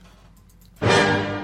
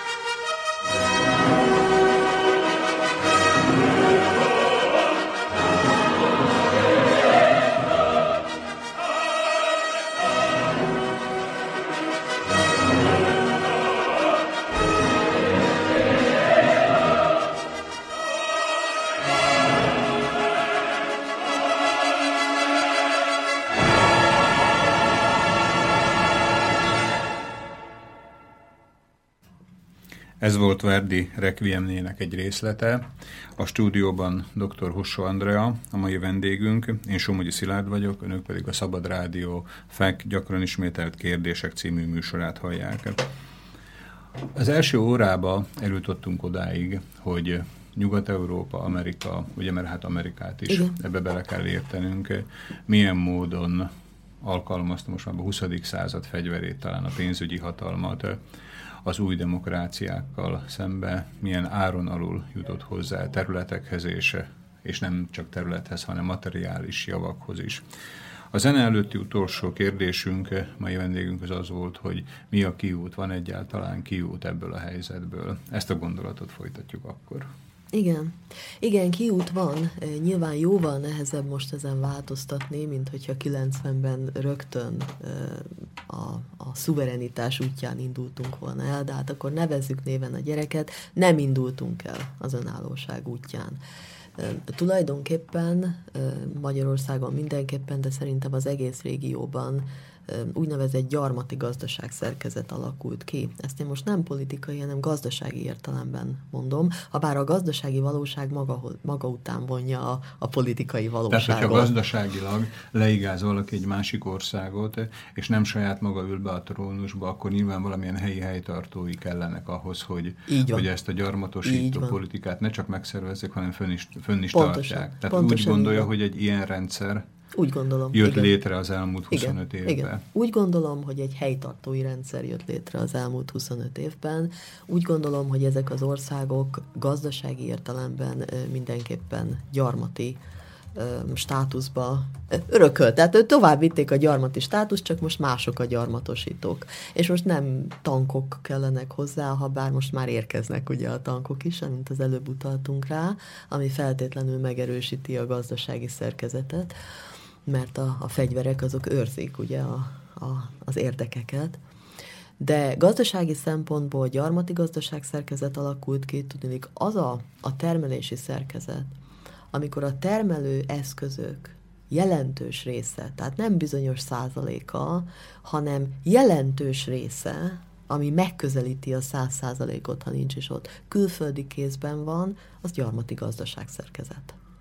És lehet ezt az orsz- ezeket az országokat demokráciáknak nevezni, mert most nem egy pártrendszer van, és négy évenként vagy öt évenként el lehet menni meghatározott egy emberekre szavazni, de a gazdaság az semmiképpen sem köthető a nemzethez, és a gazdasági érdekek sem feltétlenül a nemzet érdekei. Mert hogyha a termelőeszközök többségi külföldi tulajdonban vannak, akkor az országnak előbb-utóbb a külföldi érdekeket kell szolgálnia. Hát ez egy teljesen természetes és logikus lehet, hogy a túlsó, lehet, hogy a túlsó oldalon ezt nem is fogják fel ennyire tragikusan, ők csak úgy gondolják, hogy úgy ugráljunk, ahogy az ő érdekeit megkívánja. De, de hát ez teljesen látványos is, nem? Ugye az Európai Unióhoz csatlakozott ez a régió, hogyha a Bulgáriát és Romániát veszük, akkor két hullámban, igaz? Na most az Európai Unió megrodjant, tehát aki, aki bármilyen külpolitikával foglalkozik, az nyilván látja, hogy az Európai Unió gazdaságilag is és politikailag is válságban van. Ezt nem illik így kimondani, tehát a politikailag korrekt közbeszédben nem fér bele, hogy ezt kimondjuk, de ez így van. És amikor a lehetséges megoldásról, vagy az euró jövőjéről, vagy egyáltalán az unió jövőjéről beszélnek, akkor mindig azt mondják, hogy két részre szakadt az unió. Van az északi rész, ugye Németország a, a központja, akik gazdaságilag jó helyzetben vannak, akiknek befektetési többletük van, és erről egyébként érdemes beszélni a nettó befektetési pozícióról, mert ez fejezi ki ezt a bizonyos szuverén Tehát vagy amit úgy mondunk, státuszt. hogy több pénzt kapunk vissza az Uniótól, Pontosan. mint amennyit Igen, de, de, de itt nem a közvetlen transferekről van szó, majd ha, ha, akar, ha gondolja, akkor erre visszatérünk. Tehát van egy északi rész, és van a déli rész, ugye a mediterrán rész, a spanyolok, a portugálok, az olaszok, és hát szegény görögök, akik, akik ebbe a déli részbe tartoznak, akiknek a gazdasága nem áll olyan, olyan nagyon jól. Na most az igazság az, hogy ha az Európai Uniót nézzük, akkor az három részre szakadt. Mert itt van Közép-Európa, amelyik nem tartozik egyikhez sem. Mert ugyan a közép-európai gazdaságok sem tartoznak éppen a, a nagyon erős gazdaságok közé, hogy finoman fejezzem ki magam, de a mi problémáink mások, mint a dél-európai gazdaságoké. És valószínűleg egy kicsit más megoldást is kell keresnünk. Tehát kiút van, Szerintem, ahogy említettük, az embereknek észre kellett venniük, hogy negyed század alatt nem igazán jutottunk előre. Hát ezekben az országokban nyilván megint egyéni különbség, egyedi különbségek vannak az országok között. De azért az általános kép mégis az, hogy bekövetkezett egy gazdasági átszerveződés, ami ez is, ez is gyarmati gazdaságszerkezet, de többnyire nyugati tulajdonban, ha bár egyre több keleti befektető is megjelenik, és egy polarizáció következett be, ugye ezt hívjuk Latin-Amerika, latin-amerikanizálódásnak, egy, egy szűk, roppant vagyonos réteg, egy nagyon széles, nagyon szegény réteg, és a középosztály kezd eltűnni, mert elszegényedik. Na most ebből következik az is egyébként, hogy a politikai diskurzus is roppant egyoldalúvá válik, mondjuk Közép-Európában soha nem is vált igazán demokratikussá, az előbb beszéltünk erről, de Ugye nagyon nehéz önálló véleményt és a hatalommal szemközti véleményt megfogalmazni akkor, amikor tanult és egyébként munkaviszonyban lévő embereknek azon kell gondolkodniuk, hogy miből fizetik ki a villanyszámlájukat, vagy hogyha hirtelen egészségügyi beavatkozásra van szükség, mondjuk egy nagyobb műtétre, akkor ugyan miből állják a költségeket, vagy miből fizetik ki a gyereknek a, az iskoláját. Ugye? Na most az elszegényedés pedig ezt hozta magával, hogy akik haszonélvezői voltak ennek a tulajdonképpen szabadrablásnak, amit rendszerváltás címen lezajlott, azok nagyon-nagyon meggazdagodtak, és egy hatalmas szegény réteg van, amelyiknek annyira nincsenek anyagi tartalékai, hogy képtelen, képtelen szellemi, és ennél fogva politikai függetlenséget, vagy akár, akár alternatívát felmutatni. És a mindenkori hatalomnak érdekében is áll, hogy ez így maradjon, tehát bizony komoly politikai alternatívát felmutatni civil szerveződéseknek nagyon nehéz, hiszen nincsen meg hozzá az infrastruktúrájuk és az anyagi lehetőségeik. Ugye? Márpedig nagyon sok ember mindig külföldre néz, és ez egy borzasztó szokása ennek a régiónak, nyilván a több évszázados gyarmati múlt miatt, innen, onnan, amonnan, hogy, hogy ilyen Nemes Kürtinek van egy könyve, amiben azt írja, hogy a, a magyar valahol elvesztette az államalkotó képességét, és az emberek beletörődtek abba, hogy nem ők intézik az életüket, hanem majd valaki megmondja, mit kell csinálni. Stambulból, Bécsből, hát most Brüsszelből, vagy Washingtonból, teljesen mindegy. Na most ezt, ezen kell valahogy túllépni. Tehát, hogyha az emberek rájönnek arra, hogy nem jó úton járunk, ezen az úton nem lehet eljutni oda, ahova el akarunk jutni, akkor itt szerkezetváltásra van szükség. És Milyen azért, szerkezetváltás? Tehát a politikai szerkezetnek, vagy pedig a... Mi, mit kellene Mind a kettőnek tudni, gazdasági szerkezetváltásra lenne szükség, mert ha felismerjük azt, hogy ez a gazdasági szerkezet nem vezet országos jóléthez, mert nem vezet, ugye? Itt, itt, itt nagyon kevesek gazdasági felemelkedéséről beszélhetünk, de azt hiszem minden országra jellemző az, hogy a nagy réte, a, a széles rétegek elszegényednek, többé-kevésbé, nyilván vannak eltérések. Hogyha ezen változtatni akarunk, és mondjuk egy svájci jellegű jellegű, mert soha nem lehet egészen leutánozni egy másik országot, de egy svájci jellegű szituációba szeretnénk eljutni, akkor a gazdaság szerkezeten változtatnunk kell. De az, hogy a gazdaság szerkezeten változtassunk, ahhoz bizony a politikai életen is változtatni kell, hiszen És azzal kezdtük a... hogy ezekkel a politikusokkal, tehát ezzel a garnitúrával, vagy ennek a garnitúrának a nagy részével?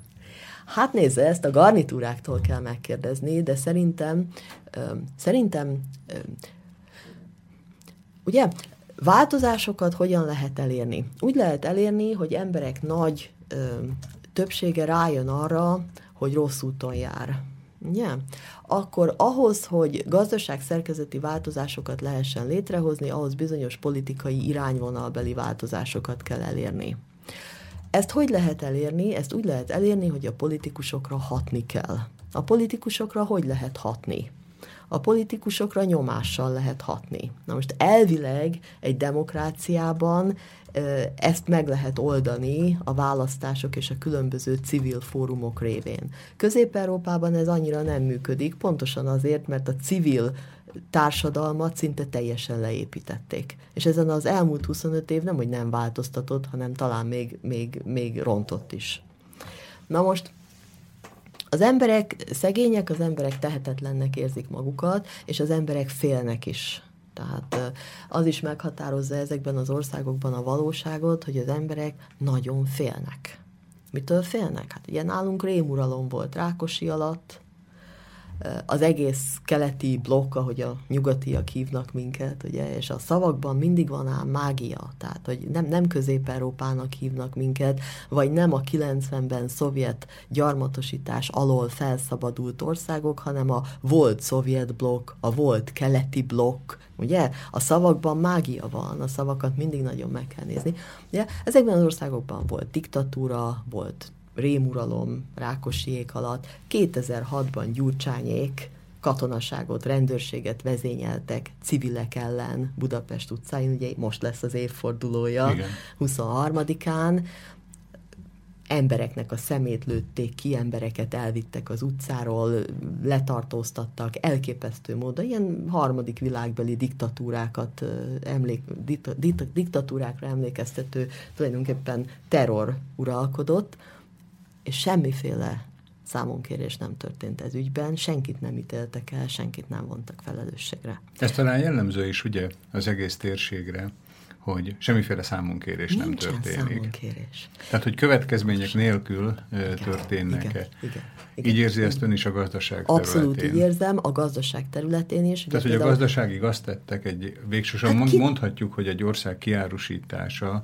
Az gazdasági bűntény következmény nélkül. Na de korrupció, olyan korrupciós ügyek, amik, amik nyilvánvaló módon nagy gazdasági kárt okoztak az országnak, és, és, ez, és ez többféle társasághoz köthető, tehát itt nem csak egy csoportról, vagy egy társaságról van szó, amiről nyíltan cikkeznek még a különböző érdekcsoportokat szolgáló sajtófelületek is, soha senkit nem vontak felelősségre. Most azért hagyd mondjak egy példát, és hogy nyilván rájött arra már a beszélgetés során, hogy én nem vagyok elvakult nyugatimádó. Tehát én köztük töltöttem az életem nagy részét, de ez nem jelenti azt, hogy én lehet, hogy, lehet, hogy éppen ezért. Talán éppen ezért, talán, talán egy kicsit jobban beleláttam a dologba ott is vannak jó emberek, rossz emberek, jó dolgok, rossz mint dolgok, bárhol mint bárhol máshogy. De azért ott mégis és, és ott, ott sincs szabadsága, hogy ezt mi itt gondoljuk, de azért a polgárságnak van egyfajta tartaléka és, és bizonyos szellemi függetlensége, ami jóval inkább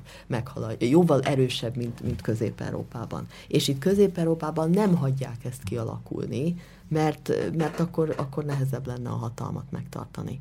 Tehát Nyugat-Európában, most ezt a svájci példát szeretem mindig elmondani, néhány évvel ezelőtt történt, hogy a Svájci Nemzeti Bank elnökének a felesége az bizonyos pénzügyi műveleteket hajtott végre, mert tudomására jutott, hogy a svájci fran státuszában változás fog beállni. Ugyan cáfolták, hogy ez tudatosan történt volna, és állítólag a férjnek, aki a bank elnöke volt, nem volt tudomása erről, mindenki gondoljon, amit akar, de a svájci nemzeti bank elnöke lemondott. Le kellett mondania.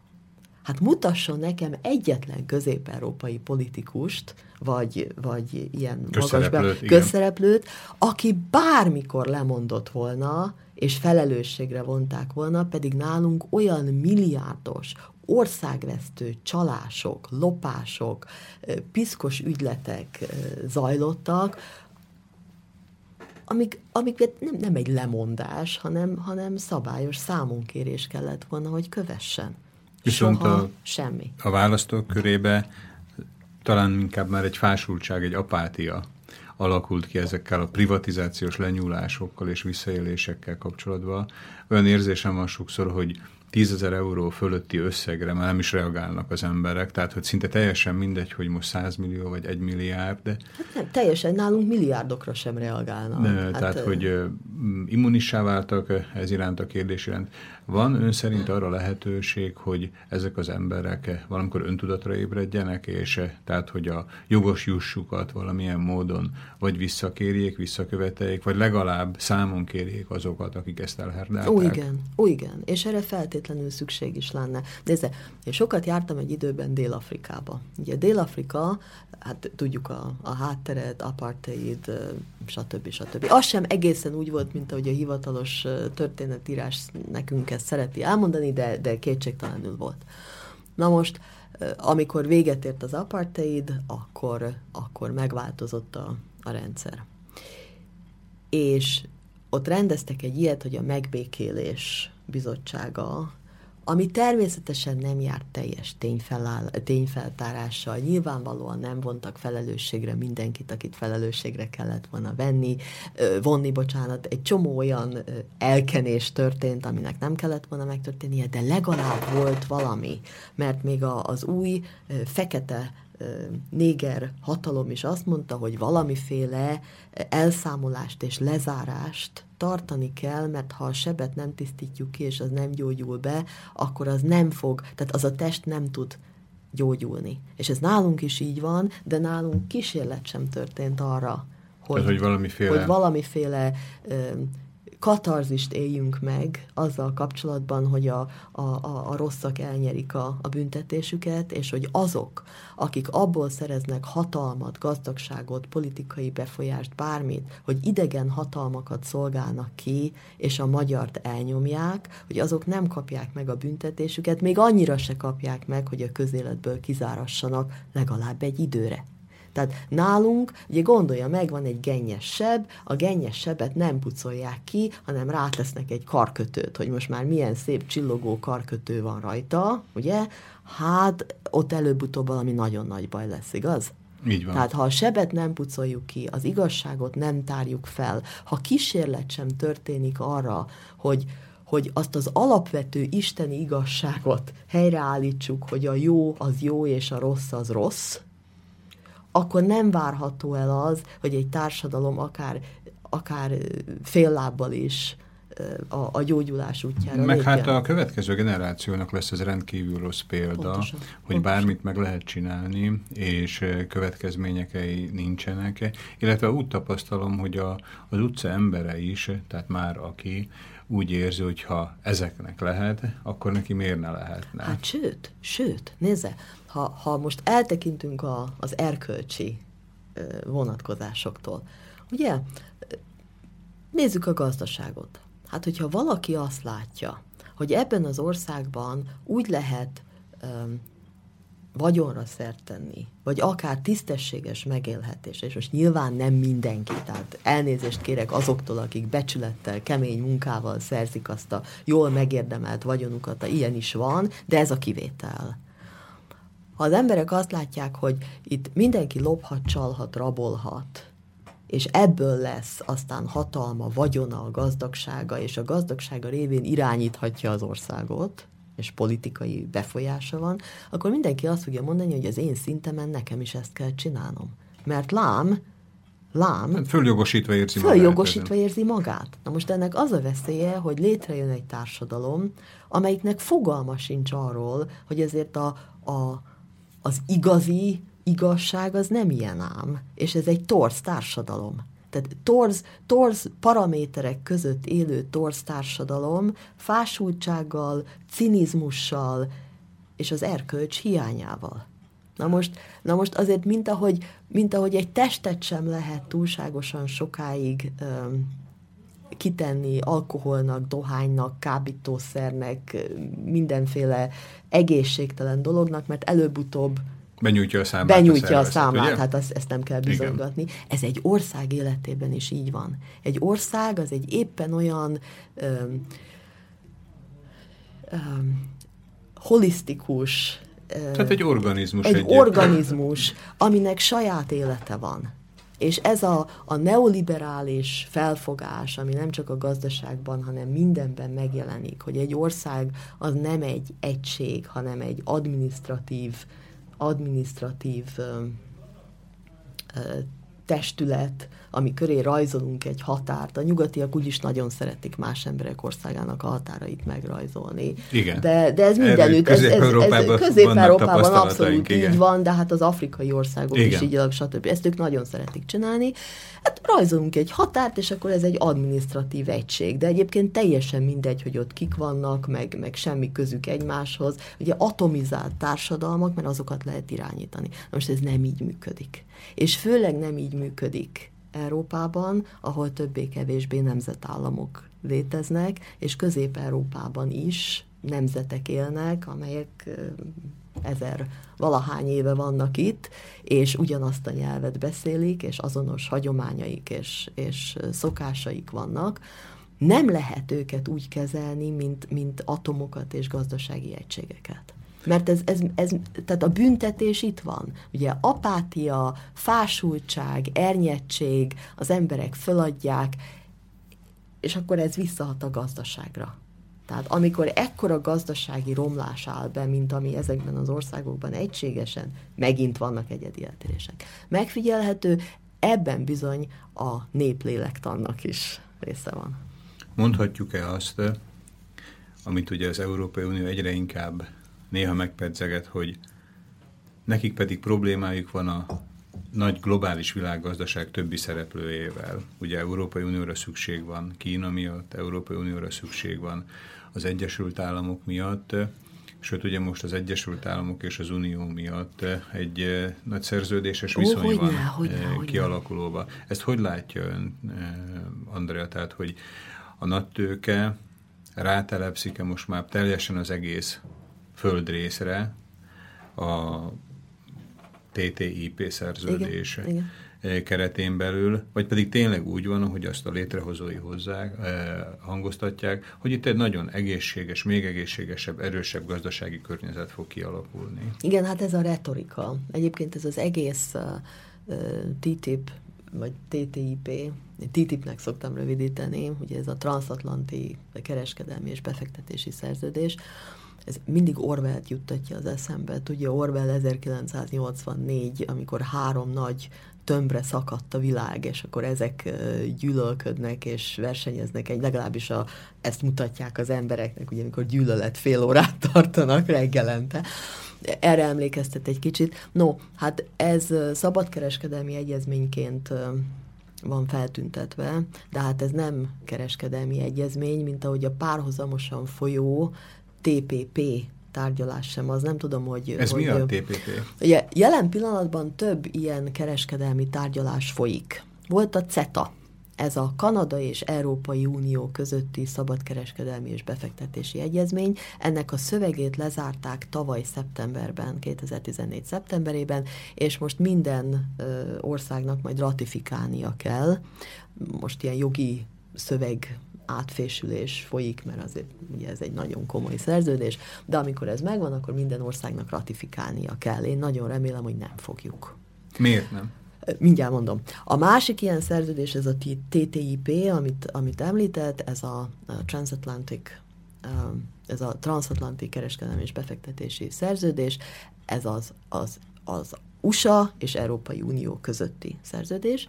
Aztán folyik a TPP, ez a Trans-Pacific Partnership, ez a csendes óceáni partnerség, erről annyit nem szoktak itt beszélni.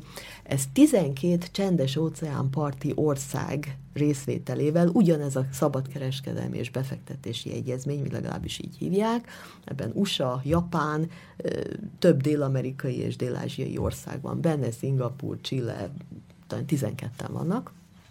Kína nincsen benne, és ez tulajdonképpen az USA és Japán összekapaszkodása Kínával szemközt.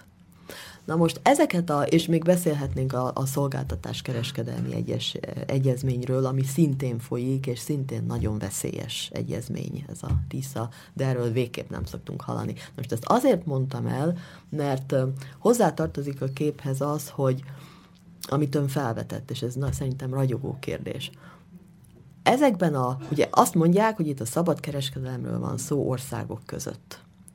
Szó nincs róla. És amikor a tárgyalások folynak, akkor nem arról van szó, hogy az USA és az Európai Unió próbálja a saját érdekeit egymással szemközt képviselni és egymással egyeztetni. Itt arról van szó, hogy ennek a több évtől, tulajdonképpen a második világháború óta felerősödő, de a 70-es évektől egyre inkább öm, dominancia, uralmat nyerő neoliberális gazdaság filozófiának a kicsúcsosodását éljük meg. Tulajdonképpen a nemzetállamokhoz, a nemzetekhez nem kötődő globális nagytőke megállapodásairól van szó. Tehát Te. itt a, a nagy tőke állapodik meg a nagy tőkéről, nagy tőkével, bocsánat, tehát tőke a tőkével, az amerikai nagy tőke és az Európai Uniós nagy tőke, hogy olyan szabályrendszert hozzanak létre, és léptessenek életbe, írjanak törvénybe, ami a jelenlegi neoliberális gazdaságpolitika szellemében folyó gazdasági élet törvényeit rögzíti, és biztosítja azt, hogy Kínával, esetleg Oroszországgal, vagy bármilyen egyéb alternatív hatalommal és elképzeléssel szemközt ez a világrend legyen érvényes. Ebben mi többiek mellékszereplők vagyunk, a nemzetállamok feltétlenül mellékszereplők. Ezt a tőke írja, ezt a szerződést, és ezek az úgynevezett szabadkereskedelmi szerződések nem is a szabadkereskedelemről szólnak. Itt egészen másról van szó. Hogy miről ezt a műsorunk negyedik negyedébe folytatjuk dr. Hossó Andreával. Eljutottunk a közép-európai térségtől egészen a világtérségig, a világgazdaság meghatározó és jövőbe várható, vagy reméljük nem várható fejlődéséhez. Most eh, Kodály Kálai kettősét halljuk egy szokatlan földolgozásba fúvósként, ezt talán elmondhatjuk, hogy a mai műsorunk zeneszámait eh, dr. Hossa Andrea közreműködésével válogattuk, tehát most egy kis zenét hallgatunk, és utána folytatjuk. Thank you.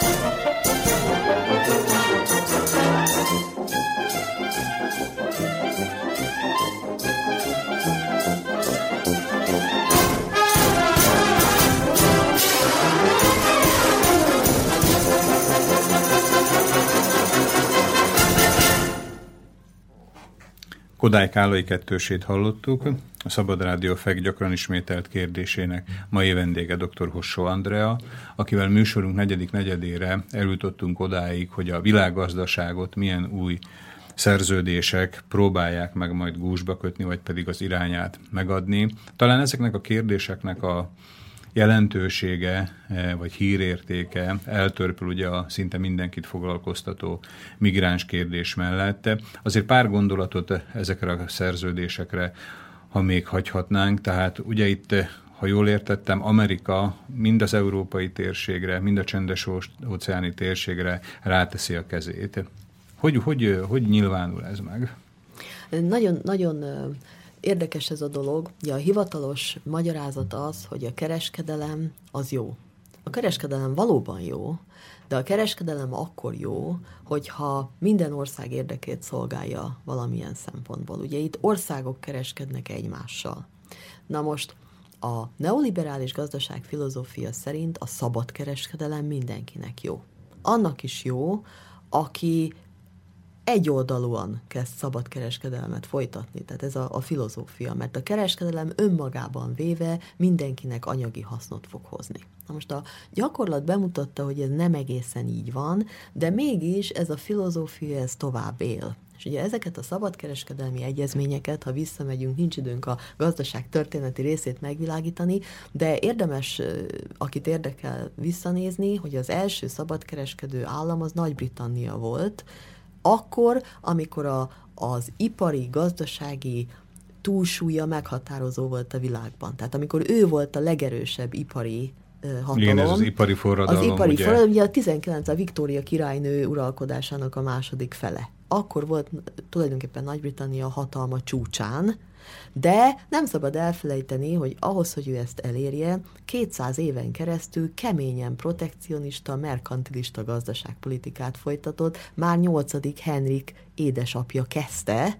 azzal, hogy az angol textilipart megpróbálta megerősíteni az akkor domináns holland textilipar javá, ö, ellenében. Értem, tehát most annak a ö, mintájára, tehát ami már 200 éve egyszer Igen. működött, hogy szerződésekkel biztosítjuk a saját, ö, saját kiválóságunkat, Szerződésekkel és hajóhaddal, tehát ami akkor a, meger, és, a megerősödött hajóhad volt Angliának, az most ugye a, a katonai hatalom az Egyesült Államoknak. Értem. És a, a második világháború után egyért egyértelműen az Egyesült Államok vált a domináns hatalommá, mind gazdaságilag, mind, mind gazdaságilag, katonailag. mind katonailag, hát ez közismert, és 90, de, de, de akkor egy úgynevezett kétpólusú világhatalom volt, ami, hát mindegy, ebben most nem tudunk belemenni, hogy nem is volt annyira kétpólusú, de mindegy, a, a, az úgynevezett proletár diktatúra az azért mégis valami alternatívát mutatott volna a teljesen és tökéletesen kizsákmányolt ö, alkalmazotti osztálynak, tehát akkor jött létre a második világháború után Nyugat-Európában és Amerikában is egy inkább,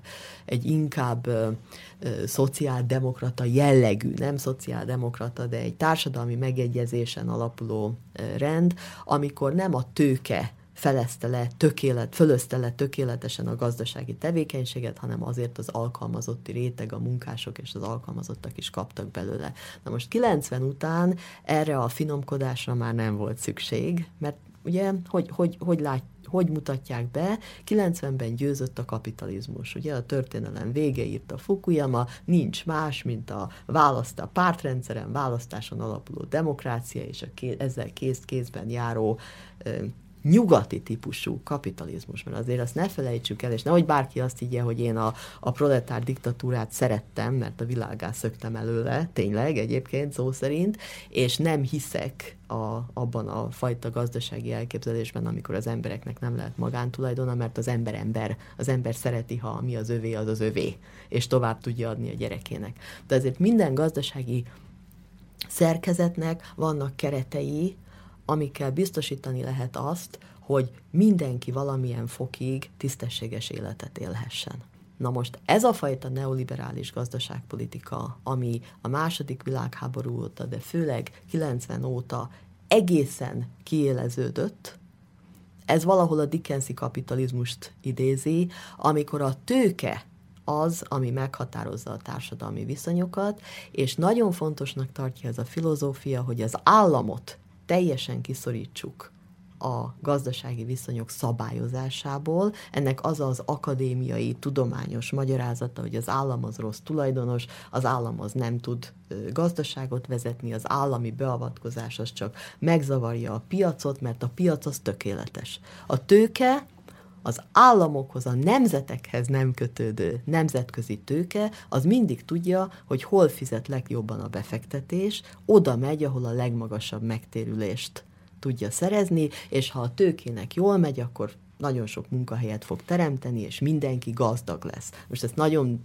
leegyszerűsítve mondtam el, ezt az egyébként ezer oldalakra rugó gazdaságfilozófiát, de körülbelül ez a lényege. Értem, és, és tehát az, hogy a tőke oda tudjon menni, ahol a legjobban fizet, Pontosan. ehhez kellenek azért és a ezért hatalmi kellett, eszközök is. Ezért kellett a WTO, ugye a GATT volt először, aztán a WTO, ami meghatározta a WTO ez a világ világgazdasági, világkereskedelmi, World Trade Organization, a világkereskedelmi szervezet Genfben. Ugye először GATT volt, ez a Bretton Woods-i rendszer keretében jött létre, és 90 ha jól emlékszem, 94-ben hozták, ebből lett a WTO. Ugye, ő szabályozza a világkereskedelmet úgy, ahogy a, a valuta alap és a világ. És ki határozza meg a WTO-t magát?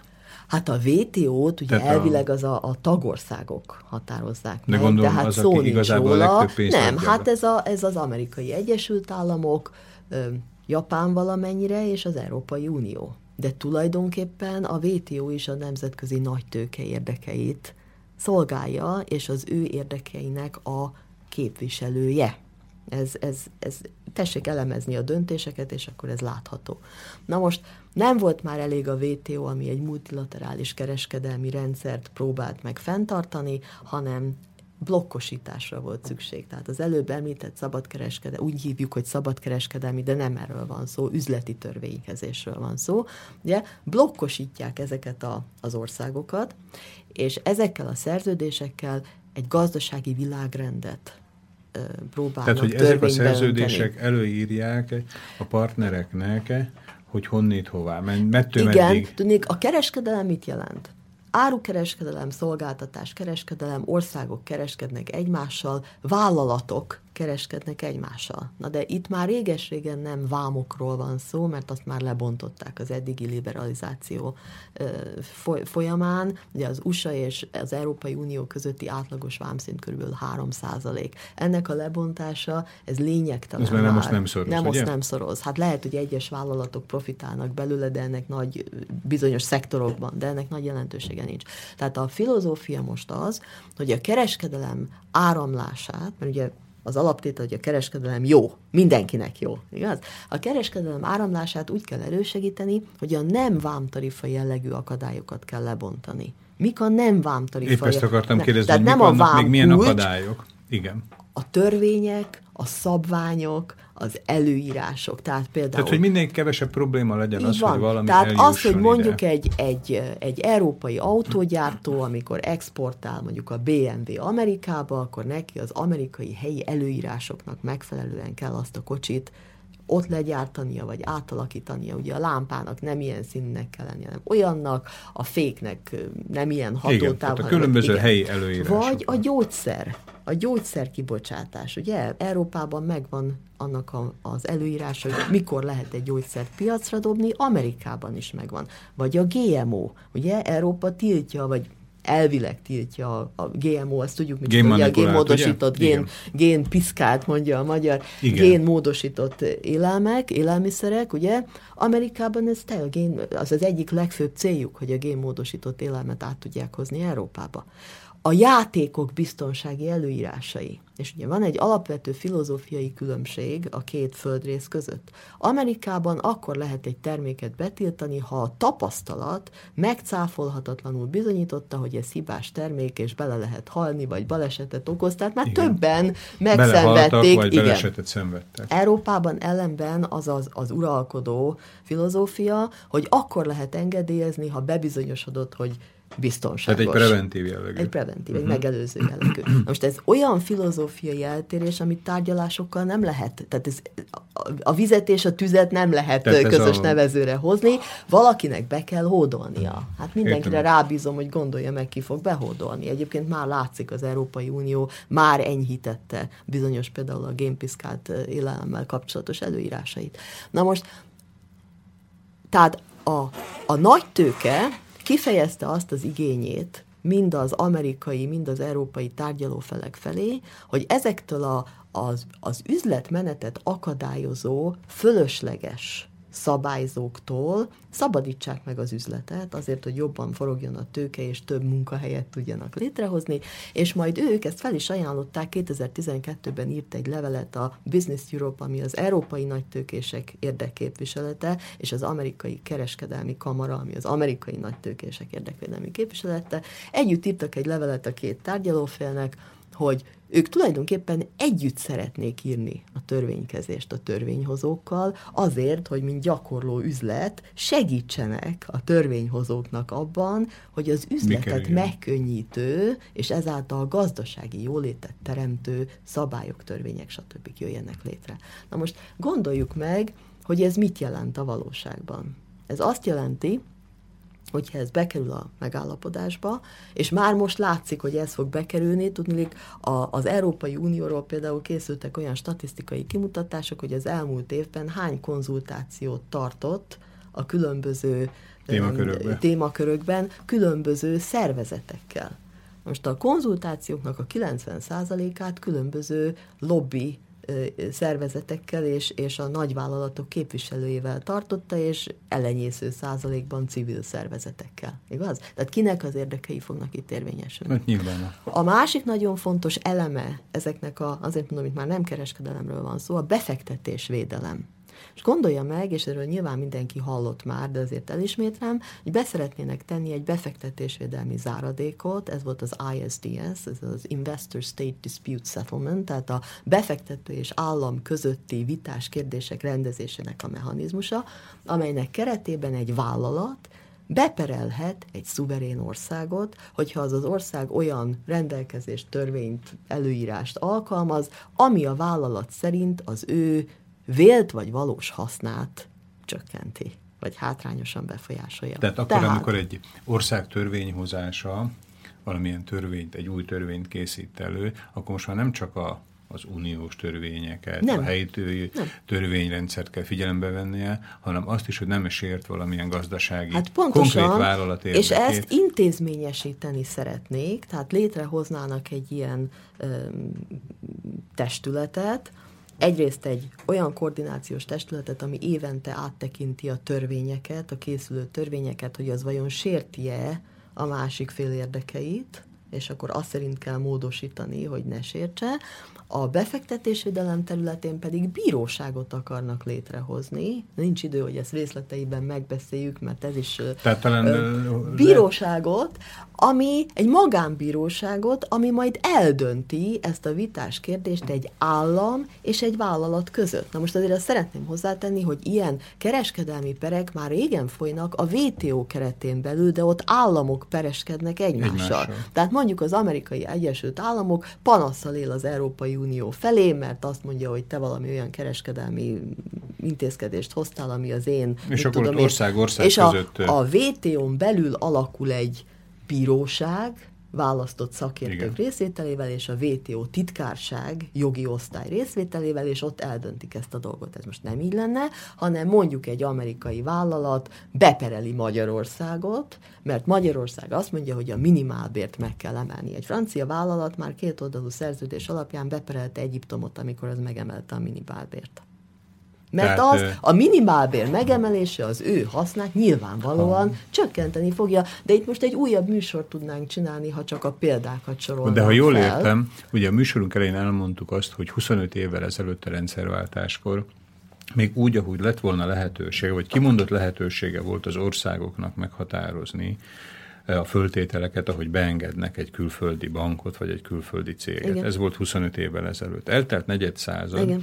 és ha jól értem az ön szavait, olyan helyzet állhat elő, amikor tolba mondják az országoknak, hogy milyen föltételek kell, fogunk ezek után mi Pontosan. nálatok tevékenykedni. Tehát ez azt jelenti, és ha nem tartjátok be ezeket a föltételeket, akkor itt és itt ezen a címen mi benneteket bíróságra fogunk adni. Így van, és ott olyan kártérítésre fogunk kötelezni, hogy, hogy megroppan a hátatok. Hát egy példa, kanadai bánya vállalat pereli El Salvadort, ez egy kis 6 milliós közép-amerikai ország, és a kártérítés, mert nem volt hajlandó bányaengedélyt kiadni nekik, mert, mert a ugye, aranymosás, verespatak, mérgező hatású, stb., és a vizeket próbálják védeni, amúgy is szárazság van, nem ad ki bányászengedélyt, beperelték nemzetközi ilyen döntőbíróság, a Világbanknak van egy ilyen nemzetközi döntőbírósága azelőtt, 300 millió dolláros kártérítést kérnek El Salvadortól, de El Salvador GDP-hez képest ez 1,2 százaléka. Igaz? Tehát ezekre kell gondolni. Talán hogy lehet, hogy ezeknek a vállalatoknak néha jobb is nem tevékenykedni ezekbe az országokba, hanem simán csak találni valamilyen jogalapot, hogy hát- kártérítést indíthasson, és így egy tolvonásra kiszipolyozzák azt, amit Még hosszú évek munkájába ez is, kellene. Ez is előfordulhat, de tulajdonképpen ezeknek a pereknek a száma meg többszöröződött az utóbbi években. Tehát nagyon sok ilyen per fordul már elő a kétoldalú szerződésekben lévő befektetésvédelmi záradék százalékok alapján, és ha megnézzük, hogy például a NAFTA, ami a Kanada, Amerika és Mexikó közötti szabadkereskedelmi egyezmény, amit 94-ben léptettek életbe, tehát 20 év alatt látható, hogy milyen hatása volt, akkor látjuk, hogy azok a, a nagy vállalatok voltak a haszonélvezői, akik ki tudják ezt használni, tehát mondjuk a nagy autógyártók, az olcsó mexikói munkaerővel, stb., de az országok az amerikai Egyesült Államok is, mint ország nem járt jól vele. Tehát ezeknek a szabadkereskedelmi és befektetés védelmi egyezményeknek a lényege, hogy bizonyos nagy tőkés vállalatokat nagyon jó helyzetbe hoznak, de az ebből származó egyéb makroökonomiai veszteségeket, akár egész iparágak megszűnését, felszámolását, hatalmas munkanélküliséget, az országok. azt az országok, mint államok viseljék, tehát az országok költségvetése, tehát az adófizetők. Igaz? És ön látja a realitását van hogy, hogy ez a szerződés létrejön? Tehát hát az, az hát Unió és a, az a, Egyesült Államok között? Szerintem ők ezt nagyon szeretnék, és a politikai propaganda minden országban emellett szól. A magyar kormány támogatja a TTIP szerződést, mind a mellett, hogy minden elkészült hatástanulmány azt mutatja, hogy Magyarországra nézve ha egyáltalán lenne hatása, az minimális, de ugyanakkor lehetetlenné teszi, hát ha elemezzük a szerződést, lehetetlenné teszi például azt, hogy valaha változtassunk azon a gyarmati gazdaság szerkezeten, amiről a műsor elején beszéltünk. Tehát Fausti alkú, eladjuk a lelkünket a semmiért. Megint a semmiért. Megint a semmiért, és itt van megint a sajtó felelőssége, hogy a sajtóban nagyon nehéz ám ezt elmondani, amit én itt most önnek elmondok, mert nem adnak neki hangot. Vagy ha egyáltalán, akkor pár percet. Talán akkor lehet, pár hogy... percet, és sajnos nagyon sok helyen még az is előfordul, hogy az ellenvéleményt hangoztatót megpróbálják lehetetlenné tenni azzal, hogy jó, biztos ellenzéki, vagy, vagy ilyen párt, vagy olyan párt. Hát jelentem, én semmilyen párthoz nem tartozom, egyáltalán semmilyen párthoz, teljesen független vagyok. Én, mint gazdasági ember mondom azt, amit mondok, és nagyon alaposan tanulmányoztam ezt a kérdést, többek között a 20 éve életben lévő NAFTA megállapodást is, aminek a hatásai a három résztvevő országra mérhetők. Tehát itt már nem modellekről beszélünk, hogy ki hogy képzeli el, hogy majd mi történik 20 év múlva, hanem vissza lehet keresni, hogy az elmúlt 20 év alatt mi történt. Tehát megint valószínűleg előfordulhat az, hogy nem tanulunk a történelemből. Igen. Tehát ami másút már előfordult, ugye Észak-Amerika Pontosan. és Ugyanez Kanada, Mexikó között. Tehát ez egy nyitott könyv. A vezetőink, akik főállású vezetők, ugye, ha jól értettem, ön nem is főállású közéleti szereplő, nem, hanem nem, én nekem ez, ez, ez, ez, egyáltalán nem. Én, én, ha engem meghívnak valahova, olyan helyre, ahol, ahol valóban kíváncsiak a véleményemre, én oda nagyon szívesen elmegyek, és elmondom, de nekem ez, ez, ez nem, tehát én ezt szívességből teszem, én ezért nem kapok javadalmazást, nem is kérek, el sem fogadnám, és nem fűződik nekem el semmiféle személyes érdekem. Hát kíváncsiak vagyunk ugye arra, bár a saját bőrünkről van szó, mint nemzetgazdaságoknak, hogy az egyes kormányok hogy fognak ehhez hozzáállni, majd a döntő pillanatban vajon támogatják-e vagy sem ezeket a szabadkereskedelmi egyezményeket. talán még van pár percünk a műsoridőből. Vannak elméletek, amelyek ugye a munkaerő földúsításáról, a munkaerő számának a földúsításáról szólnak, és azt kapcsolják össze a napjainkat meghatározó migrációs, vagy pedig népvándorlási Igen. folyamatokkal. Ön lát ezek között valamilyen összefüggést, vagy mire, minek a számlájára írja azt, hogy most lényegében sehol semmiből megjelent egy ilyen probléma Népvándoroltatás folyik. Népvándoroltatás folyik, Értem. igen. És kivándoroltatja ezeket az hát embereket? Nézze, tulajdonképpen, ahogy én látom ezt a dolgot, ez a, ez a népvándorlás, ami megindult, ez a, a TTIP-nek a másik oldala. Tehát amit um, felülről próbálnak törvénybe iktatni, annak az alulról történő megszervezése, ez a vándoroltatás.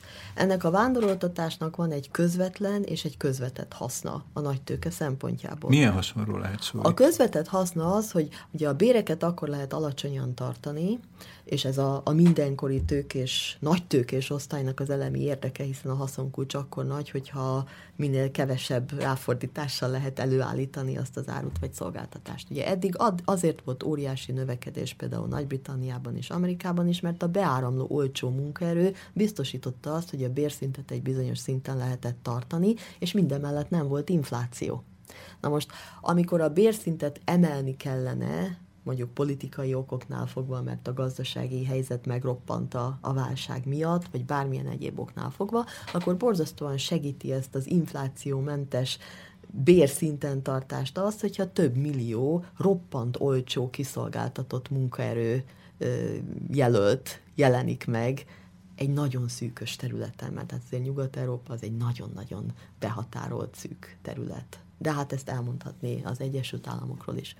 A közvetett haszna pedig az, hogyha itt több milliós, az európai nemzetállamoktól idegen etnikum jelenik meg, és mint zárványok ékelődnek be, mint ahogy már Franciaországban, Nagy-Britanniában, Németországban, ugye több milliós... Mégis vannak ennek a jelei, Mégis vannak ugye? ennek a jelei. Na most a, a, a hivatalos retorikával ellentétben nem válik ez olvasztó tégelyé, Amerika sem vált olvasztó tégelyé egyáltalán, tehát itt elszigetelt közösségek élnek egymás mellett, ezeket mindig könnyű egymás ellen kijátszani, hiszen nincsen társadalmi kohézió. És ez fellazítja a nemzetállam szövetét, és ez az igazi cél. Mert ezeket a fajta ö, gazdasági célokat, ugye társadalmaknak tulajdonképpen a, a, az egyszintre sülyeztését bizonyos érdekkörök érdekében ezt nagyon nehéz megcsinálni úgy, hogyha összetartó, egymással szolidaritást és, és rokonságot érző nemzetállamokról van szó. Tehát, hogy az összetartásnak ugye az egyik jele a nemzethez való tartozás. Pontosan így van. És ezt, ezt egyébként a filozófia, hát nézze meg, ugye ez az egész politikai korrektség és az a fajta kulturális diktatúra, amit itt az utóbbi néhány évtizedben elterjesztettek, Amerikából indulva és aztán Nyugat-Európában, az mit mond? A nemzetállam az egy elavult jelenség, ugye az indítja a háborút, amiatt van gyűlölet, gyűlölködés, gyilkolás, ez meg az. Nem, nem érdekes az, hogy most valaki magyar, vagy német, vagy angol, vagy akármilyen. Emberek vagyunk. Hát aztán vagyunk gazdagok, meg szegények, ugye, meg vannak gazdag országok, meg szegény országok, de ezeket el kell felejteni. Legyen Európai Egyesült Államok egy nemzetek feletti arc nélküli bürokráciával, akiket a kutya sem választott meg, ugye, Brüsszelben, ezek technokraták, és felejtsük el ezeket a nemzetállami dolgokat, ugye nacionalizmus, hát ez egy borzasztó dolog. Ez a filozófiai aláfestés. Ezzel készítik elő azt, ami most tulajdonképpen történik. Tehát, hogyha jól értem, a rendkívül súlyos, rendkívül nagy eh, hiányokat, hibákat és veszteségeket okozó gazdasági kérdések mellett igazából van itt egy ugyanilyen nagy súlyjal bíró nemzeti identitásbeli problémát előidéző vonulat, vagy pedig törekvés, ha jól vettem ki a szavait, ugye az embereket könnyebb kezelni, hogyha nem érzik azt, hogy valahová tartoznak, tehát a valahová tartozás nélkül valószínűleg egy önbizalomhiányt, egy magunkba vetett eh, erőnek a eh, hiányát jelenti, és így alakul ki egy massza. Így van. És ezért nagyon fontos az, amiről beszélgettünk itt két órán keresztül, felismerni a helyzetet, összefogni, összefogni, megpróbálni azt a civil szerveződést létrehozni, amit eddig nem sikerült, és egymással is szolidaritást vállalni, székelyekkel, magyarokkal, egymás között, mert akkor mindjárt létre tudunk hozni egy olyan társadalmat, amiben jobban érezzük magunkat. Ez volt mai beszélgetésünk végszava. Mai vendégünk dr. Hossó Andrea volt. Köszönöm szépen, hogy befogadta a meghívásunkat. Kedves hallgatóinknak pedig további kellemes időtöltést kívánunk.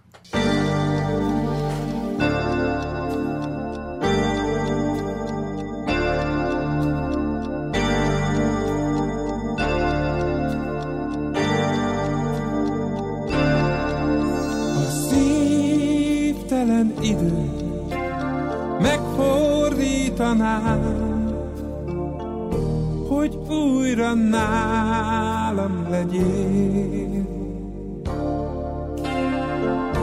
Hazudnám neked az élet dolgait,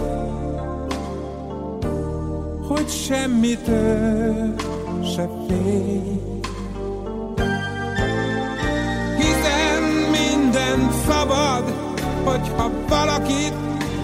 Szeretünk, felmentést ad a világ. A véletlen téged egyedül könnyen bánthatott, nem nyílhat már a virág.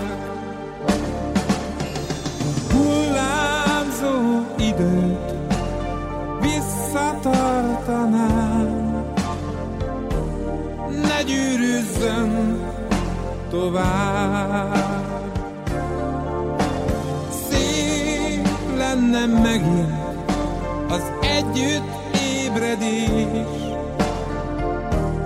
jobban vigyáznék rá.